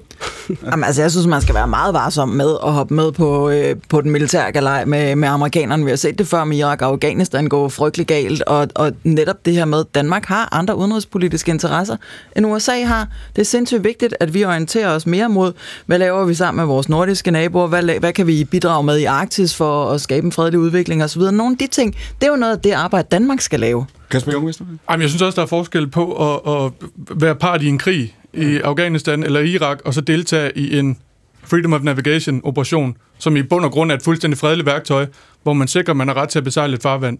Så jeg er nødt til, lige, jeg er nødt til at støtte Henrik Dahl lidt her. Altså, vi har interesser i, øh, i det sydkinesiske hav, uanset om vi ved det eller ej. Men det der er det, det hvad skal man sige, det springende punkt, mm. det er, hvad vi kan. Mm. Altså, hvad har vi ressourcerne til? Mm. Og det synes jeg, det, det er tit noget af det, der går tabt i den her diskussion, i de her politiske diskussioner af, hvor vi skal være, hvor vi skal deltage, hvad vi kan. Jamen, prøv at høre, lige nu der kan vi ikke. Altså, vi er rigeligt presset i vores egen baghave. Mm. Altså, så jeg synes, det er sådan en helt tænkt situation, om vi skal sende øh, en eller anden fregat til, til ja, ja, Østen. Altså, man skal huske, at det danske forsvar er den bevæbnede gren af PostNord. Mm. Ja, ja det, og det mener du ikke som en kompliment. Vi skal lige høre her, øh, øh, øh, Kasper Junge, lad mig lige prøve at holde fast i den et øjeblik, fordi når du taler for at sige, at vi skal generelt opgradere øh, øh, forsvaret, og vi har hørt, det var også det, jeg sagde før, vi har set en politisk konsensus danse om det her på Christiansborg de sidste år. Man kunne jo udfordre logikken. Man kunne sige, det, er, det der med at tale øh, 2%, 3% af BNP, vi venter på Vilnius topmøde, der er ikke længe til det, øh, skal, skal finde sted, hvor man nogen forventer, at man kommer til at skrue kravet yderligere op. Øh, når man ser på, hvor overrasket vi er blevet over de sidste halvandet år. Når man ser på, hvor kompleks en verden vi lever i. Nu skal vi tale øh, kunstig intelligens og, og nettet lige om lidt.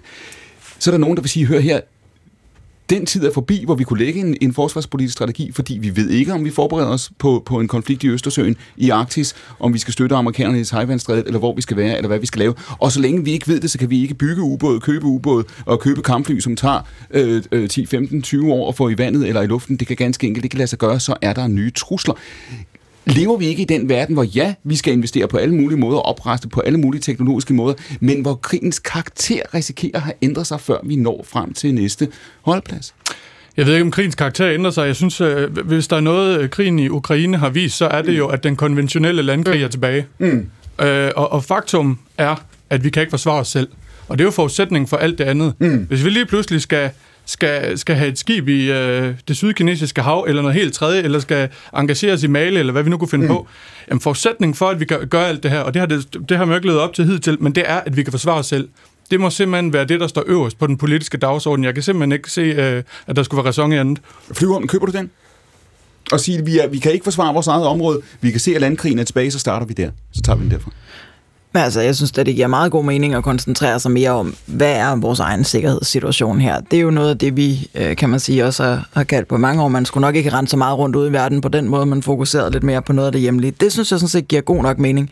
Men man er nødt til at gå væk fra den der tænkning af, at sikkerhed kun er militær. Mm. Det er jo det, jeg savner, når man siger, okay, vi kan godt finde ud af at putte milliarder og milliarder ind i den her nye forsvars, øh, øh, det nye forsvars, fordi det er at, at bruge op til 2 BNP om året og så videre på det. Det er sindssygt mange penge. Men hvad sker der for den lidt mere brede tænkning af sikkerhed? Netop noget af det, der handler om den demokratiske udvikling i verden, noget af det, der handler om øh, klimaforandringer for eksempel, som er en kæmpe faktor, også i sikkerhedspolitikken. Det sker der bare ikke særlig meget ved, og der bliver ikke puttet særlig mange penge i det, og det er noget af det, jeg virkelig savner. Dan? Mm. Jo, men altså, jeg er jo fuldstændig enig i, hvad der bliver sagt om det helt elementære med, at forsvaret skal kunne forsvare sig selv, vi skal kunne forsvare os selv.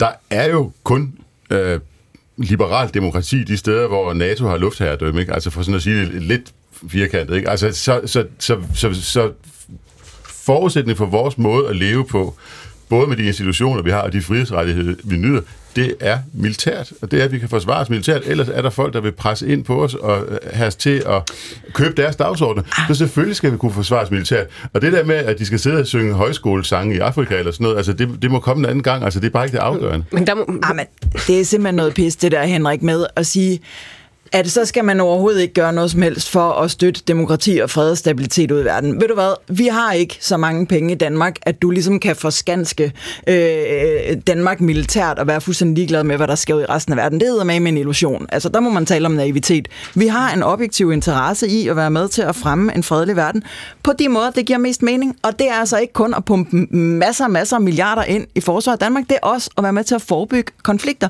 Noget af det, vi for eksempel ved, det er, at klimaforandringer lige nu er noget af det, der sætter gang i så mange krige og konflikter, flygtningestrøm osv. Det er der noget af det, vi skal gøre noget ved. Det kan simpelthen ikke se, at, øh, at man bare kan vende det blinde øje til. Isen smelter også øh, op over Grønland. Det kommer også til at have en hel del øh, betydning for det store globale billede. Ikke? Dan? Jamen, det er enhedslistens politik, og den er der jo ikke flertal for. Nej, det er sagt med ærgerligt, vil jeg sige. Men, men, øh, men der, hvis man ser på verden, og hvis man ser kompleksiteten, man siger jo det der med, at generalerne udkæmper altid den sidste krig. Man kan sige, det var egentlig det, vi har gjort. Vi troede, at vi skulle på, på, på nye ekspeditioner øh, øh, fjerne steder i verden. Det skulle vi ikke, så vågner vi op til en ny sikkerhedspolitisk situation i, i Europa. Så risikerer vi, det var mit spørgsmål før, så risikerer vi at opruste til den. Men hvis den aldrig materialiserer sig igen på den måde, den har materialiseret sig nu, så har vi købt et forsvar, et militær, vi en gang til ikke kan bruge. Og i mellemtiden er der andre trusler, der har, der har, har vist sig. Er det her ikke, bliver det her ikke, undskyld mig, et basalt både politisk og økonomisk øh, næsten uhåndterligt paradoks? Er det ikke grunden til, at Tyskland har været længe om at finde ud af, hvilket ben de skulle stå på? Er det ikke grunden til, at det her forsvarsforlis øh, øh, trækker ud? Det er, I kan blive enige om at bruge pengene, men I aner ikke på hvad? Nej, det synes jeg overhovedet ikke er, er det lære, man kan drage.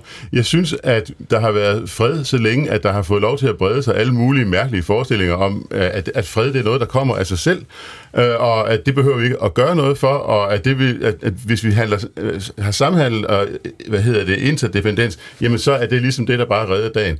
Og den lange, lange periode, som har sløvet tænkningen, har jo bare forhindret folk i at forstå, at, at det er nødvendigt i sidste instans at stoppe en modstander som Rusland, som vil påtvinge sine dagsordner og sin måde at gøre tingene på, på vores kontinent. Men, men en ting, vi ved faktisk skaber fred, det er jo demokrati. Ja.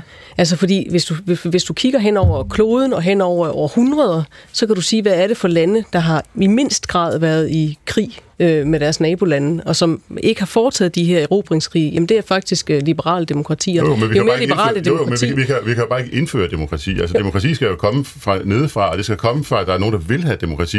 Og det der med, at man rejser ud i verden og siger, nu vil vi med djævelens vold og magt indføre Mm. demokrati, det kom, er der jo kommet intet Nej, ud det har af. vi alle sammen opgivet for længst, ikke også? Men, Noget af det mest mislykkede udenrigspolitik, der er blevet ført i det her århundrede, det er forsøg på at indføre demokrati med magt. Det kan vi da ikke. Jamen præcis, Henrik, men det er bare ikke det samme som at gøre det ved at støtte demokratiske kræfter. I Irak og Afghanistan, der prøvede man jo at indføre demokrati med krig. Ja, det fungerer dårligt, men der er altså masser, masser af eksempler på, at det faktisk nytter, at man støtter fri journalister, at man støtter unge i at få en uddannelse, at man støtter bygning af skoler, at man støtter klimaomlægning, så folk faktisk kan blive boende, hvor de bor, i stedet for at skulle flygte til øh, et andet område. Så det giver mening. Det er simpelthen også i cool kasse værd at lave det forebygningsarbejde. Jeg synes, det er så trist, at du ikke engang vil diskutere det. Jamen, jamen altså, det afrikanske kontinent har vi jo bare meldt os selv ud af. Hvordan er vi kommet ud af Afrika? Det er vi for det første kommet ved selvfølgelig at bære virkelig åndssvagt ad på mange forskellige måder.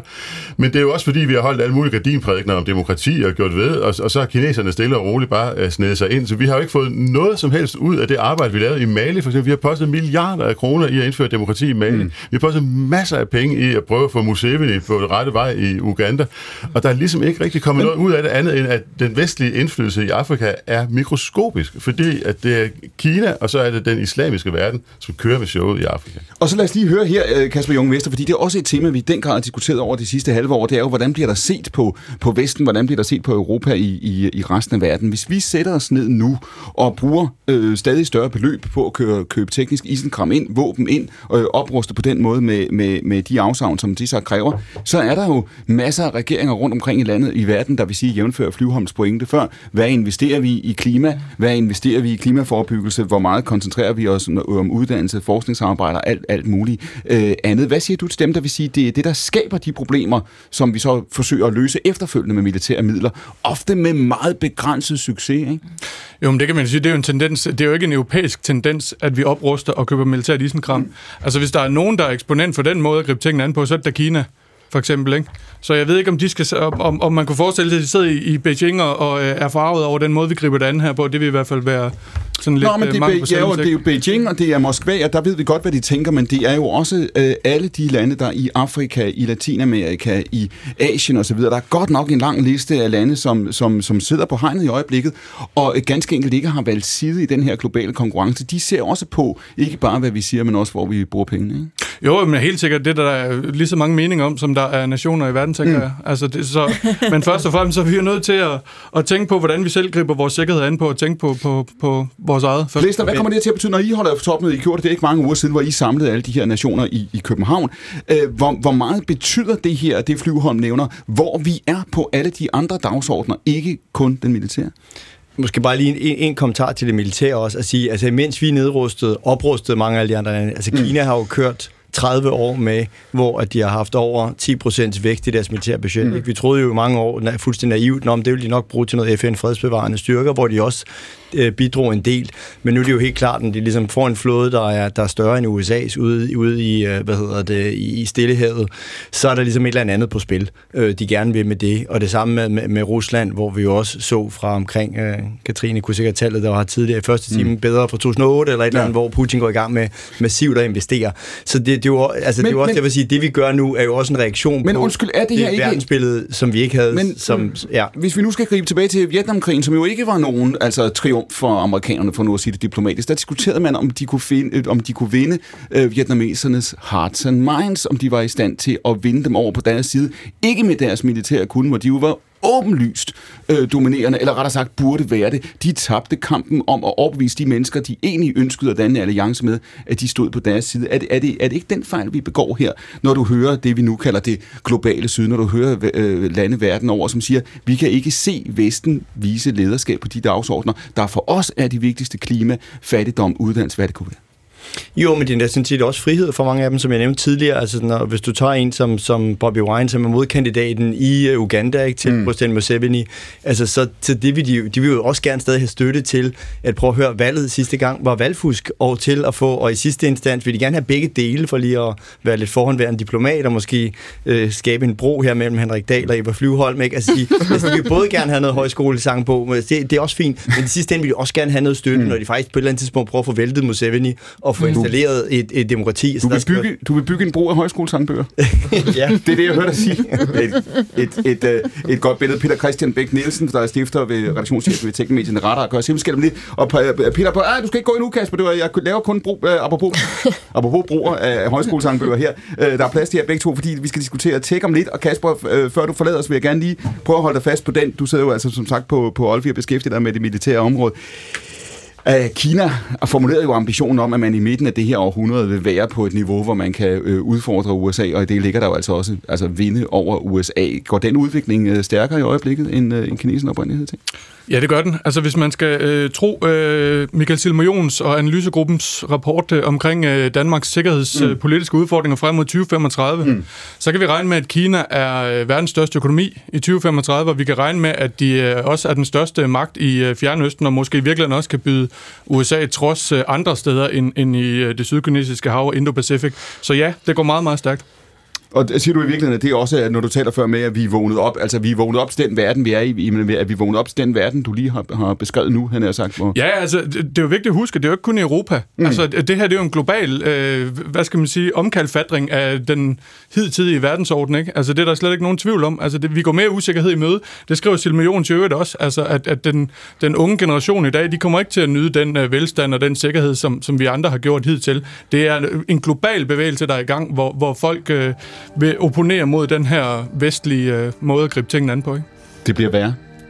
Ja, Det siger Kasper Junge Vester fra Olfi. Ja, Kasper, tak for din tid, og fordi Tak. du gjorde os selskab. Vi laver en rullende udskiftning ved bordet her. Vi er gået ind er næsten i den sidste halve time af denne søndags og øh, akkurat, som jo altså også er, som jeg startede med at nævne, den sidste version i denne forårssæson. Ved bordet sidder Henrik Dahl, medlem af Folketinget, nu kandidat til Europaparlamentet, og uddannet sprogofficer. Hvor god bliver du til russisk, Henrik? Dårlig. Øh, middelmåde. Jeg fik sådan 8 og 9 så det, jeg var ikke super god til det. Lærte du at forhøre?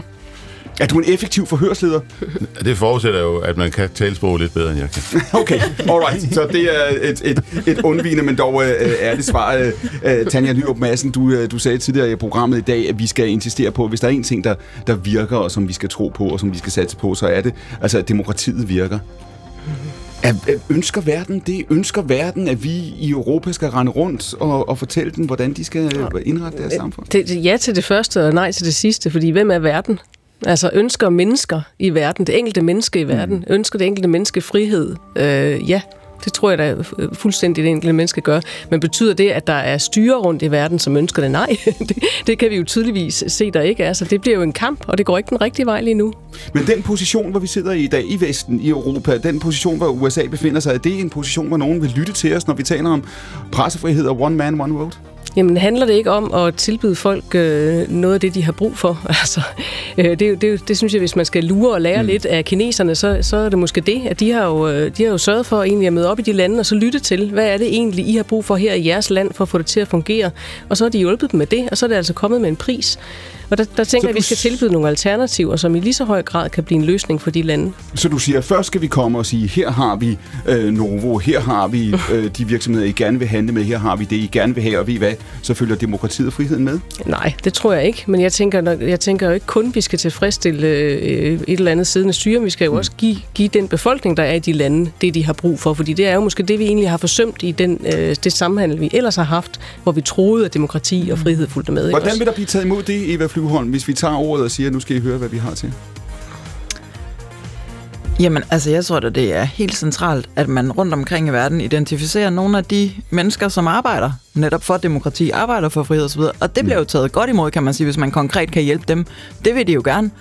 Altså, det er jo det, det handler om. Og ja, så er der da nogle diktatorer rundt omkring, der synes, vi er utroligt træls, men det er jo sådan set også meningen, ikke? At vi gerne skulle have nogle færre diktatorer og nogle flere lande, hvor mennesker kan leve frit. Jonas Perillo Plaster, det er et synspunkt, du tilslutter dig. Ja, ja, det skal i. Det er ved siden af Eva, det er rigtigt. En af vores målsætninger er også en verden med færre der- diktatorer. Ja. Jeg tror, at vi har enhedslisten med. Så det er super at, øh, at høre. Og også det samme med, at vi samler jo hver år i København demokratiaktivister fra hele verden, netop for at sige, her har I en platform for både at tale sammen, når autokraterne i stigende grad, de sammenkører sig, også teknologisk, som hvis vi skal til at tale om øh, nu her, jamen så skal I også have en platform for, hvordan I jeres frihedsdagsorden sådan set også kan sammenkøres. Og det er noget af det, de gør i stigende grad, Men- Men det hvad kan vi lære af, hvordan ja, Maduro han bliver støttet i Venezuela, han bliver støttet af, af, af Rusland, og, øh, og andre steder, iranerne, de øh, hvad hedder det, sender våben til, til Rusland, der bliver brugt i Ukraine.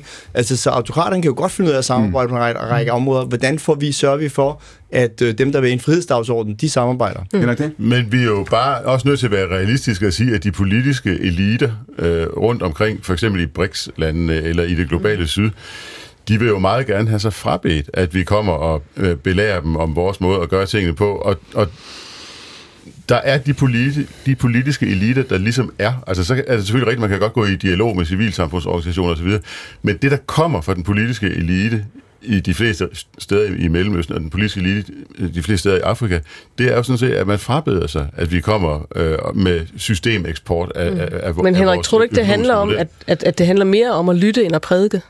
Nå, men de, de politiske eliter bruger jo så sådan en uh, antiimperialistisk retorik, ikke? så de så oven i købet kommer og slår os i hovedet med sådan noget antiimperialistisk skyld, fordi de vil gerne have lov til at være diktatorer, uden at vi forstyrrer Altså, det dem. kan godt være, at vi ikke eksporterer demokrati, men man- der er mange, der gerne vil importere demokrati. Så det er ligesom det, vi skal Jo, men de overfor. politiske eliter vil jo ikke, og det, den besked, vi får fra de politiske eliter, er at vi skal tige stille og lade være med at blande og sige, hvordan de undertrykker deres befolkning. Og det er jo bare facts on the ground. Den politiske elite i de fleste lande i Afrika og de fleste lande i Mellemøsten vil jo gerne have fred og ro, så, så vi lader være med at forstyrre dem, men, mens de undertrykker deres Jonas egen. Pester, hvis, hvis, hvis 51 procent af en befolkning vælger at sige, at vi foretrækker den stærke mand, vi foretrækker ham, vi kender, vi foretrækker ham, hvis ansigt vi har set på i 20 år, ham vil vi hellere have, så kan du have overtalt 49 procent til at komme over på din side, men du har dybest set lukket dem derhen, hvor de risikerer øh, deres liv, for det er flertallet mener.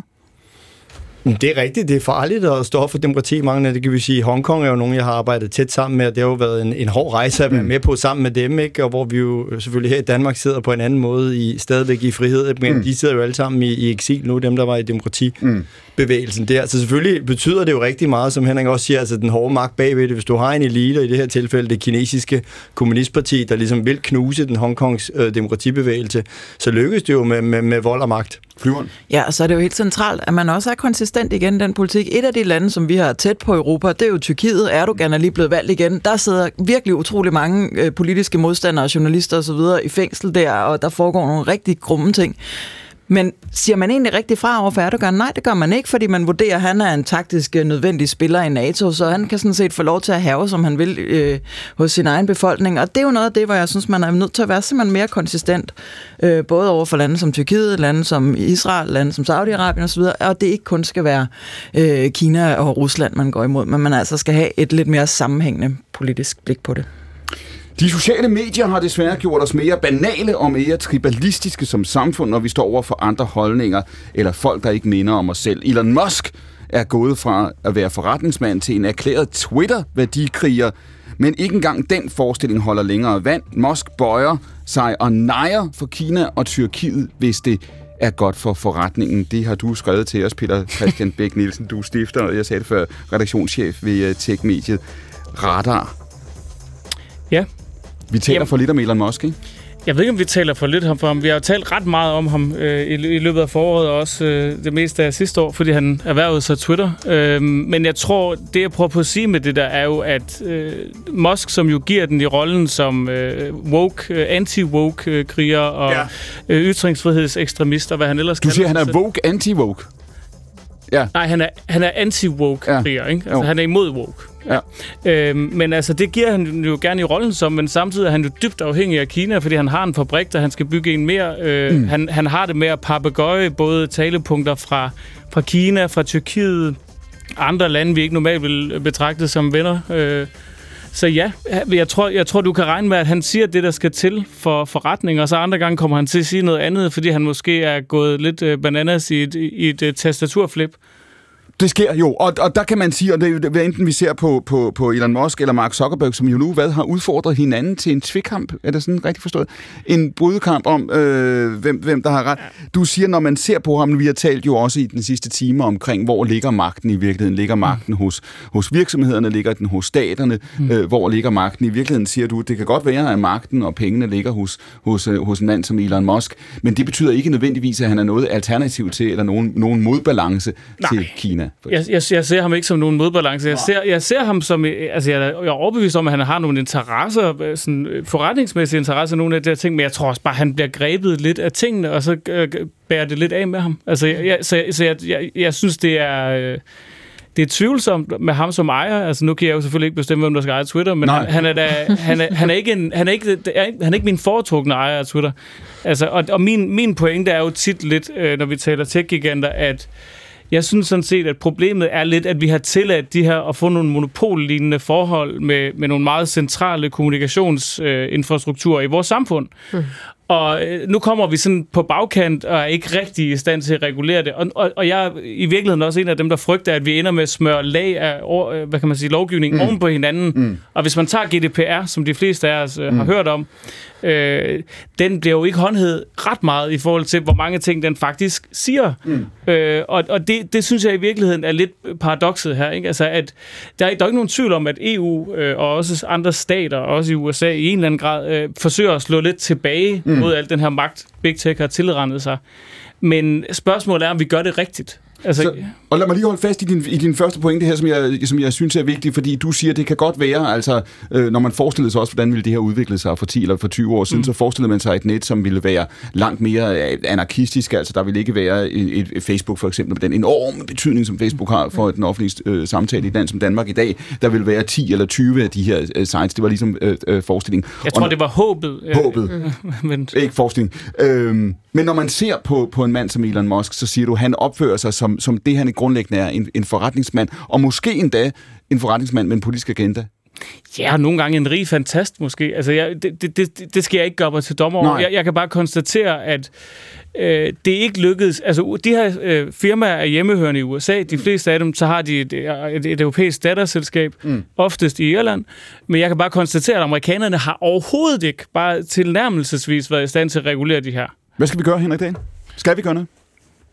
Altså, jeg er nødt til at være ærlig og sige, at det her er simpelthen så komplekst, at jeg må bare melde pas og sige, at jeg er ikke ekspert i det, jeg synes, det er interessant.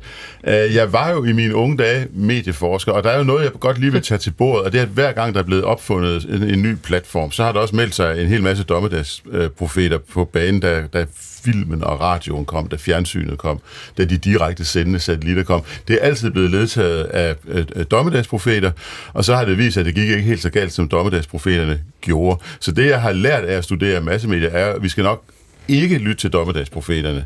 Men ja, der skal selvfølgelig være en eller anden form for fornuftig uh, regulering, fordi jeg synes, der er sådan noget som... En, øh, en eller anden dag får de ret, Henrik, ikke? Nej, nej, men altså... Det, det, det, ja, måske. Dagen Øh, før men, dommedag. Men, men Bedre sent end aldrig, kan man sige. jeg har haft lejlighed til at, stu- at studere russisk øh, misinformation, altså troldefabrikker og alle de der bots, de har, og al den måde, det fungerer på. Og det er da noget, der giver anledning til nogle overvejelser, fordi man har blandet sig i valg i, i den frie verden og så videre. Men det, du, jeg hører jeg da også åbne døren her for at sige, at I er ikke, du er ikke som, som, øh, som, som medlem af Liberal Alliance, du siger ikke, at det her kommer markedet til. Du har jo ikke tillid til, at markedet kommer til at løse det selv. Ja. Ikke bare sådan vel, altså fordi øh, det er jo et sikkerhedsproblem af den største betydning, hvis, man, hvis fremmede magter kan blande sig i, hvordan vi mm. afholder valg, og hvis du forestiller dig, et eller andet parti i et eller andet demokratisk land øh, bliver valgt eller bliver fravalgt på mm. baggrund af en eller anden fuldstændig øh, løgnagtig kampagne, så har du grebet dybt, dybt ind i, hvordan demokrati bør fungere. Mm. Og det skal vi selvfølgelig være meget på vagt øh, ved, fordi vores demokratiske institutioner skal jo kunne opretholde mm. deres måde at fungere på.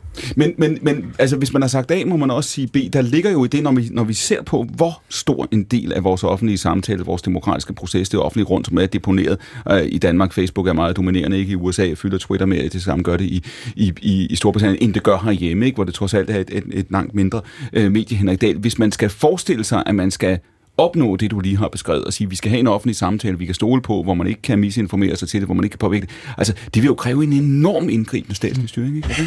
Jamen altså, der, der jeg siger, at, at, at der bliver jeg nødt til at lytte til nogen, der har mere forstand på det, end jeg har. Fordi altså, vi har jo et system nu med et pressenævn, man mm. kan klage til, og, og der er lovgivning imod bagvaskelser og imod injurier mm. og, og, og, og så videre. Så det er jo ikke sådan, at, at, at de gamle medier er perfekte. Altså, jeg, jeg vil sige, jeg, jeg håber ikke, at det var mig, der var en af dommedagsprofeterne, for sådan opfatter jeg ikke mig selv. men, øh, men bare lige for at sige, altså, der, der er jo, for det første, så tror jeg ikke, pressenævnet dækker sociale medier, så det, det, den er sådan lidt ude.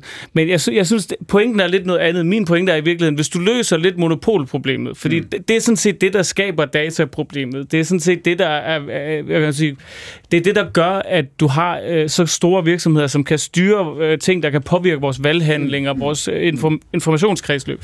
Hvis du går i gang med at løse øh, monopolproblemet, og det, det burde sådan en som øh, Henrik Dahl jo i virkeligheden være en gigantisk tilhænger af. Altså, jeg plejer at sige, at man skal slippe kapitalismen løs på Big Tech. Lige nu har de fået indrettet sig rigtig hyggeligt og rart, så de sidder med noget, der netop er praktiske monopoler. Mm. Og det er fucking umuligt, for undskyld øh, udtrykket, det er umuligt at konkurrere med dem, fordi de ejer øh, skinnerne og toget og du ved, røgen, der kommer ud af skorstenen. Altså, øh, det, det, det er jo ikke fair konkurrence. Men hvis jeg nu var Elon Musk, og det er jo altså, en dansk kontekst næsten, ikke?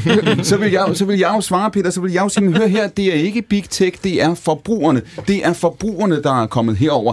Du vil gerne være, din mor vil gerne være, din bedstemor vil gerne være på Facebook. Hvorfor det? For der er de andre, Men... og der ligger et sekund, der ligger 50.000 billeder af, af, af, øh, af blomster og, og fødselsdagslagkager og søde hundevalpe, og det er der, man har lyst til at være. Så det handler ikke om, hvad Big Tech vil, det handler om, hvor forbrugerne vil, og de vil pudsigt nok selv sidde sammen. Jamen, jeg tror da gerne, at forbrugerne vil være sociale. Selvfølgelig. Det vil vi også i den fysiske virkelighed, øh, og det vil vi også i den digitale og fremragende for det. Min pointe er, at det behøver ikke at være hos Facebook eller hos Twitter. Det kan være alle mulige andre steder. Og der er det her med, øh, at man kan flytte sine Men... data, flytte sine profiler. Hvis det bliver et åbent marked, hvor man kan konkurrere frit, så er jeg også ret overbevist om, at så får du også nogle aktører, der opfører sig bedre, fordi så, så kan forbrugeren sige, jeg behøver ikke at være på Facebook, jeg går et andet sted. Men er det ikke et åbent marked? Kan du ikke bare lave et socialt medie, Mogens Ingehoff, os? Åh, oh, men det er godt nok svært at slå. Altså prøv at spørge danske medier, hvordan det er at bekæmpe øh, annoncemonopolet hos Big Tech. Altså det er godt nok op ad bakken. Ja. Mm. ja, men det kræver jo nemlig en massiv politisk indsats, det her. Og det er jo det, der har manglet i over 20 år. Altså der har folk jo bare lændet sig tilbage og ladet det køre fuldstændig. Det er jo absurd, at man ikke har beskyttet sin befolkning bedre mod noget af det, vi ser nu. Altså, der var jo no way, at man bare ville ligesom sige, nå ja, fint nok, hvem som helst kan, kan lave øh, babymos hjemme i kælderen, øh, rottebefængt og bare hælde whatever gift de vil i, eller sådan noget, så er det bare ude på markedet sådan noget. Nej, der er faktisk nogle regler, og så kunne forbrugeren bare selv vælge. Nej, fordi det er faktisk farligt, og det kan forbrugeren ikke selv gennemskue, hvad der er i den der smoothie. Det er vel det samme mm. med internet. Vi er simpelthen nødt til, i forhold til nogle af teknikanterne her, at få lavet en meget mere gennemgribende lovgivning. Noget af det, jeg synes, det kalder på, er for eksempel, altså at man ikke bare må handle med data på den måde, at de ikke skal have lov til at opsnappe så meget data om os alle sammen, de... og sælge det og tjene penge på det på den måde, de gør. Det er jo en af de steder, man kan, kan sætte en ordentlig beskatning af dem, kunne også være et fedt sted at få øh, ligesom krattet lidt i overfladen. Den, ikke? den hane der, jeg, skal, jeg vil slet ikke begide slet ikke spørge om beskatningen, Henrik. Jeg spørger dig stedet for, den med dataen, som, som Eva Flyvholm nævner nu, er, er der en mulighed for at vride den hane i bund? Og simpelthen sige, hvis så stor en del af Big Techs forretningsmodel er baseret på, hvad man indsamler data, så simpelthen sige, hør her, det må I ikke længere, bum, og så får man så øh, det, det, som du hører Peter Bæk tale for, altså en tilbagevend til noget, der mere minder om et frit marked? Altså nu har jeg lagt min kort på bordet ja. og sagt, at jeg er simpelthen ikke ekspert i de her ting, og derfor er Internettet, Henrik, det er noget, vi har på det, der hedder computer. Ja, ja, ja, det er jeg med på. ja. Men jeg er ikke så meget ekspert i det, at jeg sidder og foregøjler over for lytterne, at jeg kan udforme en fornuftig og hensigtsmæssig regulering. Det kan jeg simpelthen mm. ikke. Men noget, jeg faktisk gerne ville se, øh, det var sådan meget veldokumenteret, sådan nogle oversigter over skadelidte. Altså mm. nogen, der sådan konkret har lidt en eller anden form for skade, og hvad er det for en skade, de har lidt? Fordi jeg kan jo forstå, øh, hvis man skaber øh, tvivl om udfaldet af valget i USA, så kan mm. jeg godt se, mm. hvad det er for en skade, der er lidt, og det er et eksempel, jeg kan forstå, og jeg kan også godt se, at det er rigtig farligt.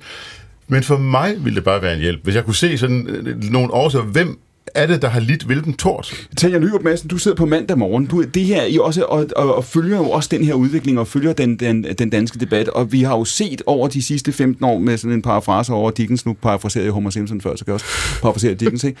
øhm, det er både det bedste og det værste, ikke? fordi mm. det bedste er jo at sige, at der er et enormt udbud af, af, af podcast, der er et enormt udbud af materiale. Man kan diskutere, hvor meget af det, der fortjener betegnelsen journalistik, men det findes mm. på den ene side. Samtidig, når man sidder og kigger på den offentlige debat, når man kigger på dybden af polarisering, når man kigger på dybden af fragmentering, vi har set over de sidste år, hvordan store danske medievirksomheder begynder at trække følehornet til sig. Aviserne lukker kommentarspor på, mm. på, på, på internettet. Øh, øh, Facebook øh, begrænser avisernes reach, som mm. det så smukt hedder. Øh, vi har set Danmarks Radio, som jo begynder nu at trække podcast tilbage øh, fra de private udbydere osv. Øh, det her, det begynder at minde om, apropos kold krig, det begynder om, at trække op til noget mellem tech-giganterne øh, på den ene side, og jeg har sagt de gamle medier på den anden.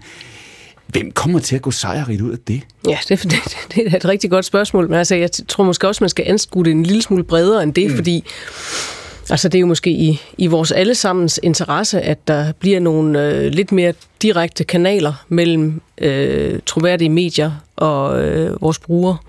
For det filter, som Facebook og Twitter har vist sig at blive, har jo ikke været sundt. Mm. Altså, det, den, den clickbait, som, øh, som det har genereret, og den måde, det har faktisk er kommet til at blive styrende for, for selv seriøse avisers måde at drive avis på, øh, har jo været skadelig for journalistikken og for demokratiet, synes jeg. Så når du leder efter skadeligt, så er det der en af skaderne. Så synes jeg jo, den en, en anden skade er jo måske den sådan meget invasiv øh, og, og, og sådan potentielt manipulatoriske måde, som de små skærme øh, fylder vores liv med lige nu. Altså almindelige, helt almindelige danskere bruger 3-4 timer om dagen på den der lille skærm, og, det, og, og de manipulationskræfterne mm. i den er jo fantastiske. Og lige nu, der er det altså ikke troværdige danske medier, der fylder de der strømme. Det er altså øh, alle mulige, som sætter sig foran en mikrofon og siger plid og plader hvad som helst. Øh, altså, Men corona findes ikke, eller, eller Trump er for fed, eller hvad, hvad det nu er. Men her har vi brug for noget øh, øh, god og gennemarbejdet øh, forskning, fordi altså, der det blev almindeligt at have et fjernsyn, så var der også alle mulige kulturkommentatorer, som sagde, at nu var det slut med demokratiet og så videre. Prøv at høre, jeg elsker Jamen, ny teknologi. Lad, lad, lad du skal ikke gøre mig til en altså, altså. Altså, men det der, det, det, min pointe er også en anden. Altså, min pointe er, at det, der faktisk hjalp i den her situation, det var jo faktisk, at der blev lavet noget god, solid, veldokumenteret forskning, som, mm. som gjorde, at man også slog lidt koldt vand i blodet og sagde, der skal være en eller anden fornuftig regulering, men, men de værste dommedagsprofetier, de kommer altså ikke til at blive til noget. Og, ja, hvad hedder det? Altså, nu vil jeg bare sige, der findes jo forskning, Henrik. Ja, det er jo ikke sådan, altså, du kunne gå i gang med at læse den, tænker jeg. Mm. Eller, eller øh, invitere ind til kaffe, som ved en masse om det, og som mm. kan udbrede sig. Jeg, jeg møder også gerne op, hvis det er.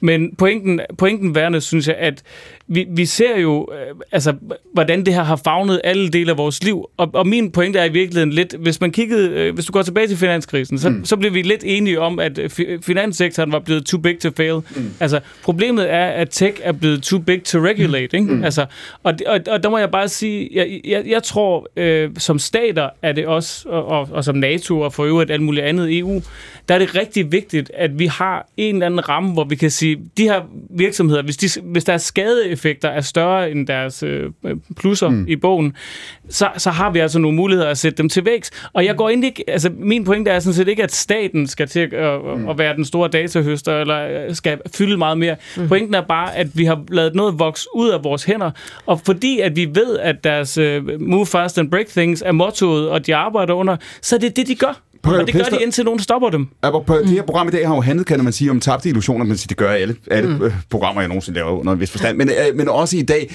øh, en af forestillingerne for 20 år siden var jo også at sige, om det her det bliver ægte demokratiserende. Det er det jo også blevet i på alle mm. mulige måder, og alle mulige mennesker, som ikke havde en stemme, og ikke havde mulighed for at markere sig, de har da, de har da øh, øh, fået det. Alligevel har man set, Kina er jo det ultimative eksempel, et styre, som har været i stand til at tage den her teknologi og bruge den på en måde, så Kina har skabt en, en overvågningsstat, som intet fortilfælde har i, i, i verdenshistorien.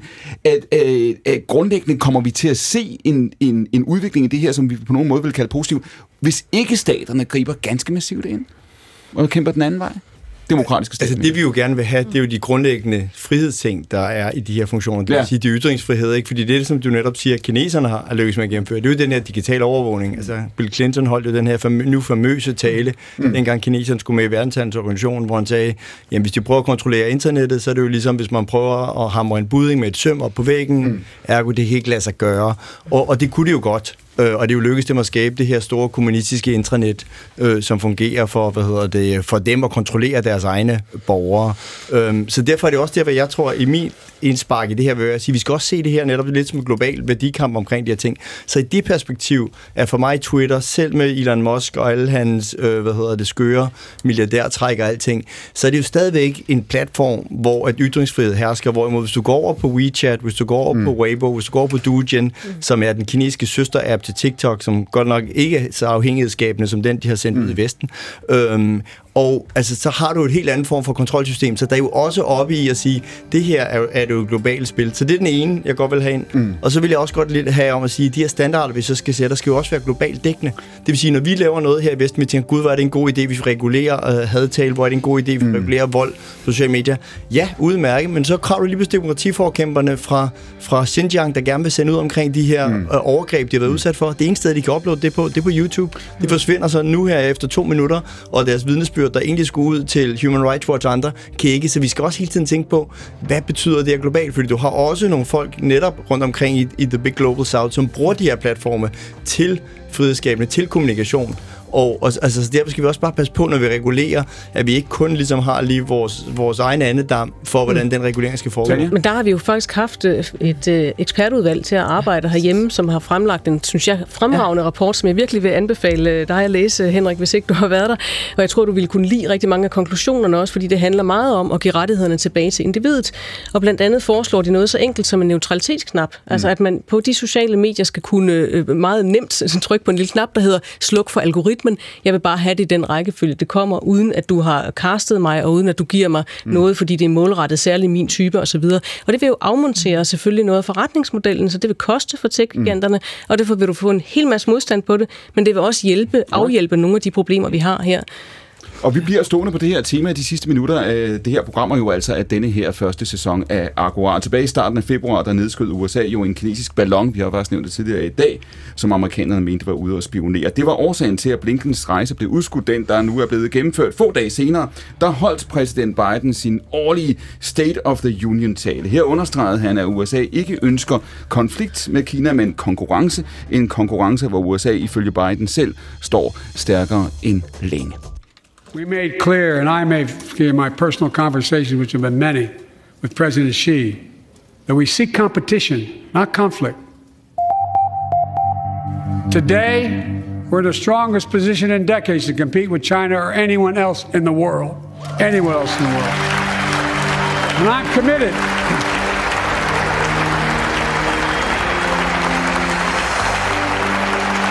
I'm committed to work with China where we can advance American interests and benefit the world. But make no mistake about it.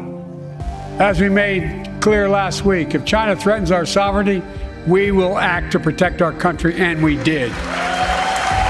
Sådan lød det altså tilbage i februar for præsident Biden. Peter Bæk, du siger, at Europa og USA må være meget skarpe på at forsøge at bevare øh, øh, overhånden her, eller på at bevare den teknologiske overhånd. Mm. Nogen vil sige, at den har vi allerede tabt, eller er vi på vej til det? Nej, det, det mener jeg ikke. Altså, jeg man, du kan jo se, lige i øjeblikket arbejder man jo meget på at begrænse blandt andet kinesernes adgang til de bedste mikrochips i verden. Mm. Der er blandt andet en hollandsk virksomhed, som er sådan en leverandør af noget særligt optisk udstyr, du bruger til det her. Så vi, vi er sådan set i gang med at inddæmme, så hvad kan man sige, at kineserne altid får øh, lidt anden rangs chips, om du vil. Mm. Øh, noget, jeg synes, der er meget underbelyst, det er måske, at Europa lidt bliver øh, lidt fanget i det her. Altså, jeg forstår ikke, hvorfor vi ikke er i gang med at udvikle øh, vores egne chatbot, som ikke er ejet af noget big tech. Jeg, jeg forstår ikke, hvorfor vi ikke øh, i langt højere grad sørger for at have vores egen cloud-kraft. Fordi vi, vi, vi lever meget på amerikanernes øh, big tech, og også på deres militære garantier. Og jeg må bare sige, jeg, er ikke, jeg tør ikke at forudsige, hvordan den amerikanske virkelighed ser ud efter øh, 2024, mm. hvis det er en Ron DeSantis eller en mm. Donald Trump, der skulle vinde den. Og derfor så har jeg det sådan lidt... Jeg, min, min tilgang til det her er, at vi skal spille på to baner. Selvfølgelig skal vi være fuldt øh, ud øh, med i NATO og alt, hvad der foregår der. Men vi skal også tegne en vej, en alternativ vej for os selv. Mm. Jonas Borello Plester, hvis du får valget, du er direktør i Alliance of Democracies, hvis du får valget mellem at sige, om enten så skal vi kæmpe kampen for demokratiet med de omkostninger, som det vil indbære, med de midler, som vi har til rådighed, eller også så skal vi fastholde den verden, vi kender, den, den så grænseløs, som den nu blev, da globaliseringen kørte for fuld hammer. Altså dybest set, hvis du får valget mellem, han har sagt, kampen for demokratiet på den ene side, så den grad af frihandel, vi har på den anden. Hvad vælger du så? Hvad tror du, jeg vælger? Nej, altså det er jo et dilemma. Det er jo klart, vi vil jo gerne, altså i Biden i den her tale, vi vil jo gerne vinde over Kina, men uden at blive Kina. Ja. Det er jo sådan set det store dilemma, vi står overfor i alle landene. Han gennemfører den her Chips Act, Men du vil, du vil sætte demokratiet over Altså, det- den måde, vi, vi lever på, friheden er jo sådan set vores grundelement. Det er jo, det er jo, det er jo ligesom den øh, Mm. luft, øh, vi indånder her i, i frie lande. Så ja, så det skal vi blive ved med. Men selvfølgelig, øh, hvad hedder det, skal vi jo se på, hvordan vi, øh, hvad hedder det, takler den her udfordring, at Kina har det her kæmpe statsstyrede øh, model, uden at vi Men er det, så, er det så i virkeligheden det dilemma, eller de spørgsmål, vi må stille os selv, det er, at vi siger, hvis vi ønsker at bevare friheden selv, vores egen ytringsfrihed, til at vi kan bruge vores medier, som vi vil, at vi kan tale om Kina, som vi vil, at Biden kan kalde Xi en diktator, uden at skulle sige undskyld for det. Hvis vi gerne vil beholde friheden her hos os, så kan omkostningen blive, at så lukker de skotterne i den, den anden vej. Så vi vil beholde friheden og demokratiet, men det bliver til gengæld noget, vi har, som vi ikke kommer til at eksportere. Jo, men det, men det er jo selvfølgelig også enormt omkostningsfuldt øh, omkostningsfuldt den anden vej. Altså hvis Kina lukkede øh, så øh, ned helt, så kunne mm. du sige, så ville det jo også være for kineserne øh, svært at overleve. De har jo, har jo placeret sig ind i verdenshandlen, ind i Det er med på, men nu, nu fører du den tilbage til, hvad vi kan forestille os, de vil gøre. Jeg siger bare, hvad nu hvis det er den bedste verden, vi kan spille for? Det er den, hvor vi siger, at vi har friheden, og vi har demokratiet, men til gengæld så slutter det, hvor vi slutter. Vi kan, vi kan råde over det, men det er farvel til de åbne grænser, det er et farvel til ambitionen om, om et globalt fællesskab. Altså, lidt, lidt, lidt for hårdt skitseret, men grundlæggende mener jeg også, at der, der skulle vi så sige, jamen frihandel mellem frie nationer, mm-hmm. for eksempel det, vi så skulle prioritere at sige, man har aldrig fået en frihandelsaftale Nej. mellem USA og Europa. Nej. Altså, hvorfor har vi ikke også det, og i øvrigt også på det teknologiske du- område, og hvorfor har vi det ikke med en række Og så vil der demokratier være- i så vil der Afrika, være, hvis med en man- række demokratier i Latinamerika, og en række demokratier i Men, Asien? og så vil der være dele af verden, hvis man forestiller sig den roterende jordklode, så vil der være altså dybest set land efter land og kontinent efter kontinent, som forsvinder ud af, den, af det handels. Altså, det, det, det store bæst i åbenbaring er jo Kina. Det er at sige, hvordan, hvordan handler man som mm. Kina, som er verdens største Mm. autokrati? Øh, og, og det er jo, det er jo sådan set i, i stor udstrækning det, der er vores udfordring. Men du spørger, hvorfor har vi ikke det? Altså det, det, det jeg bider mærke øh, ved her, det er jo, at det er sådan set en Biden, der siger America first igen. Mm. Bare med nogle andre ord. Han siger jo ikke, øh, velkommen, lad os, lad os slås sammen for demokrati i verden, eller nu, nu tager, tager USA ansvar for, at vi får, vi får øh, sammen, mere samarbejde og handel på kloden. Han siger, America first, det vi gør, det er det, der nytter for os. Og Peter Beckmann, vi siger, er nu, derfor. nu læner vi så op af det sidste minut. Man kan jo sige, det vi har set på nettet, det er, det, det er ikke nødvendigvis en åben ting. Det er ikke nødvendigvis én ting. Vi er for længst der, hvor der er et, et kinesisk internet, et russisk internet, og måske faktisk en dag et amerikansk internet og et europæisk internet med, med forskellige regler, forskellige dogmer. Mm. Ja, det, det kan, du, kan du godt sige, men altså, jeg, jeg, tror, jeg tror ikke nødvendigvis, det er afgørende. Altså, det, det, er, af, det er selvfølgelig afgørende for, for vores, øh, hvad kan man sige, mm. vores samfund og, og den frihed, vi tror på. Så er det selvfølgelig afgørende, at i Vesten har vi mm. adgang til det. Men altså, vi kan, det bliver meget svært at lave om på det kinesiske internet, tror jeg, lige sådan nu og her. Øh, men, men jeg tror, det, det, vi, det vi bare skal insistere på, det er, at det det er brugerne, det er borgernes internet. Præcis. Det er ikke Big Techs internet, det er ikke statens internet, det er borgernes. Kan vi, være, kan vi nærme os, øh, Henrik Dahl, og nu er tiden kort, kan vi nærme os den verden, hvor det bedste, vi kan håbe, det er, at vi bevarer friheden og demokratiet her hos os, og det kommer til at kræve nogle øh, omkostninger, nogle afsavn, men, men det er så godt, som det kan blive? Jamen, det kan man da sagtens uh, se for sig, fordi vi har tænkt for lidt over det der med at komme under pres, øh, og hvordan man modstår at komme under pres. Og det, som alle de her ting, eller meget det bliver sagt, handler om, det er jo, at vi kan komme under en eller anden form for pres, vi mm. ikke bryder os om, så vi må træffe nogle valg, vi dybest set ikke har lyst til at træffe. Og, og det skal vi være mere opmærksom på. Øh, bliver det en verden, Jonas Pareto Plæsner, der risikerer at blive mindre, end det, vi har været vant til? det bliver i hvert fald mere opdelt, og man siger, den form for globalisering, vi, vi har været vant til, den, den vender ikke helt tilbage i samme form. Er du enig, Eva Flyvholm? Bare ja eller nej? Jeg tror, det er så sindssygt vigtigt, at man virkelig står op for demokrati og menneskerettigheder nu, mere end nogensinde før. Og det gælder i øvrigt også på det digitale. Ved bordet sidder Henrik Dahl, Eva Flyvholm, Jonas Pareto Plesner og Tanja Nyrup Madsen. Den sidste stemme, I hørte, for uden dem var Peter Christian Bæk Nielsen fra Tech-mediet Radar. Mit navn er Clemen Kærsgaard. I redaktionen sidder Naja Berndale og Sofie Andersen. Redaktør og producer er Louise Rømert. Vi nærmer os de sidste 10 sekunder, men vi er jo altså, som jeg lovede tidligere, tilbage på den anden side af sommerferien. Ikke klokken 14, men allerede klokken 12.15 hver søndag. Her kommer radioavisen for det der er P1, og klokken er 4.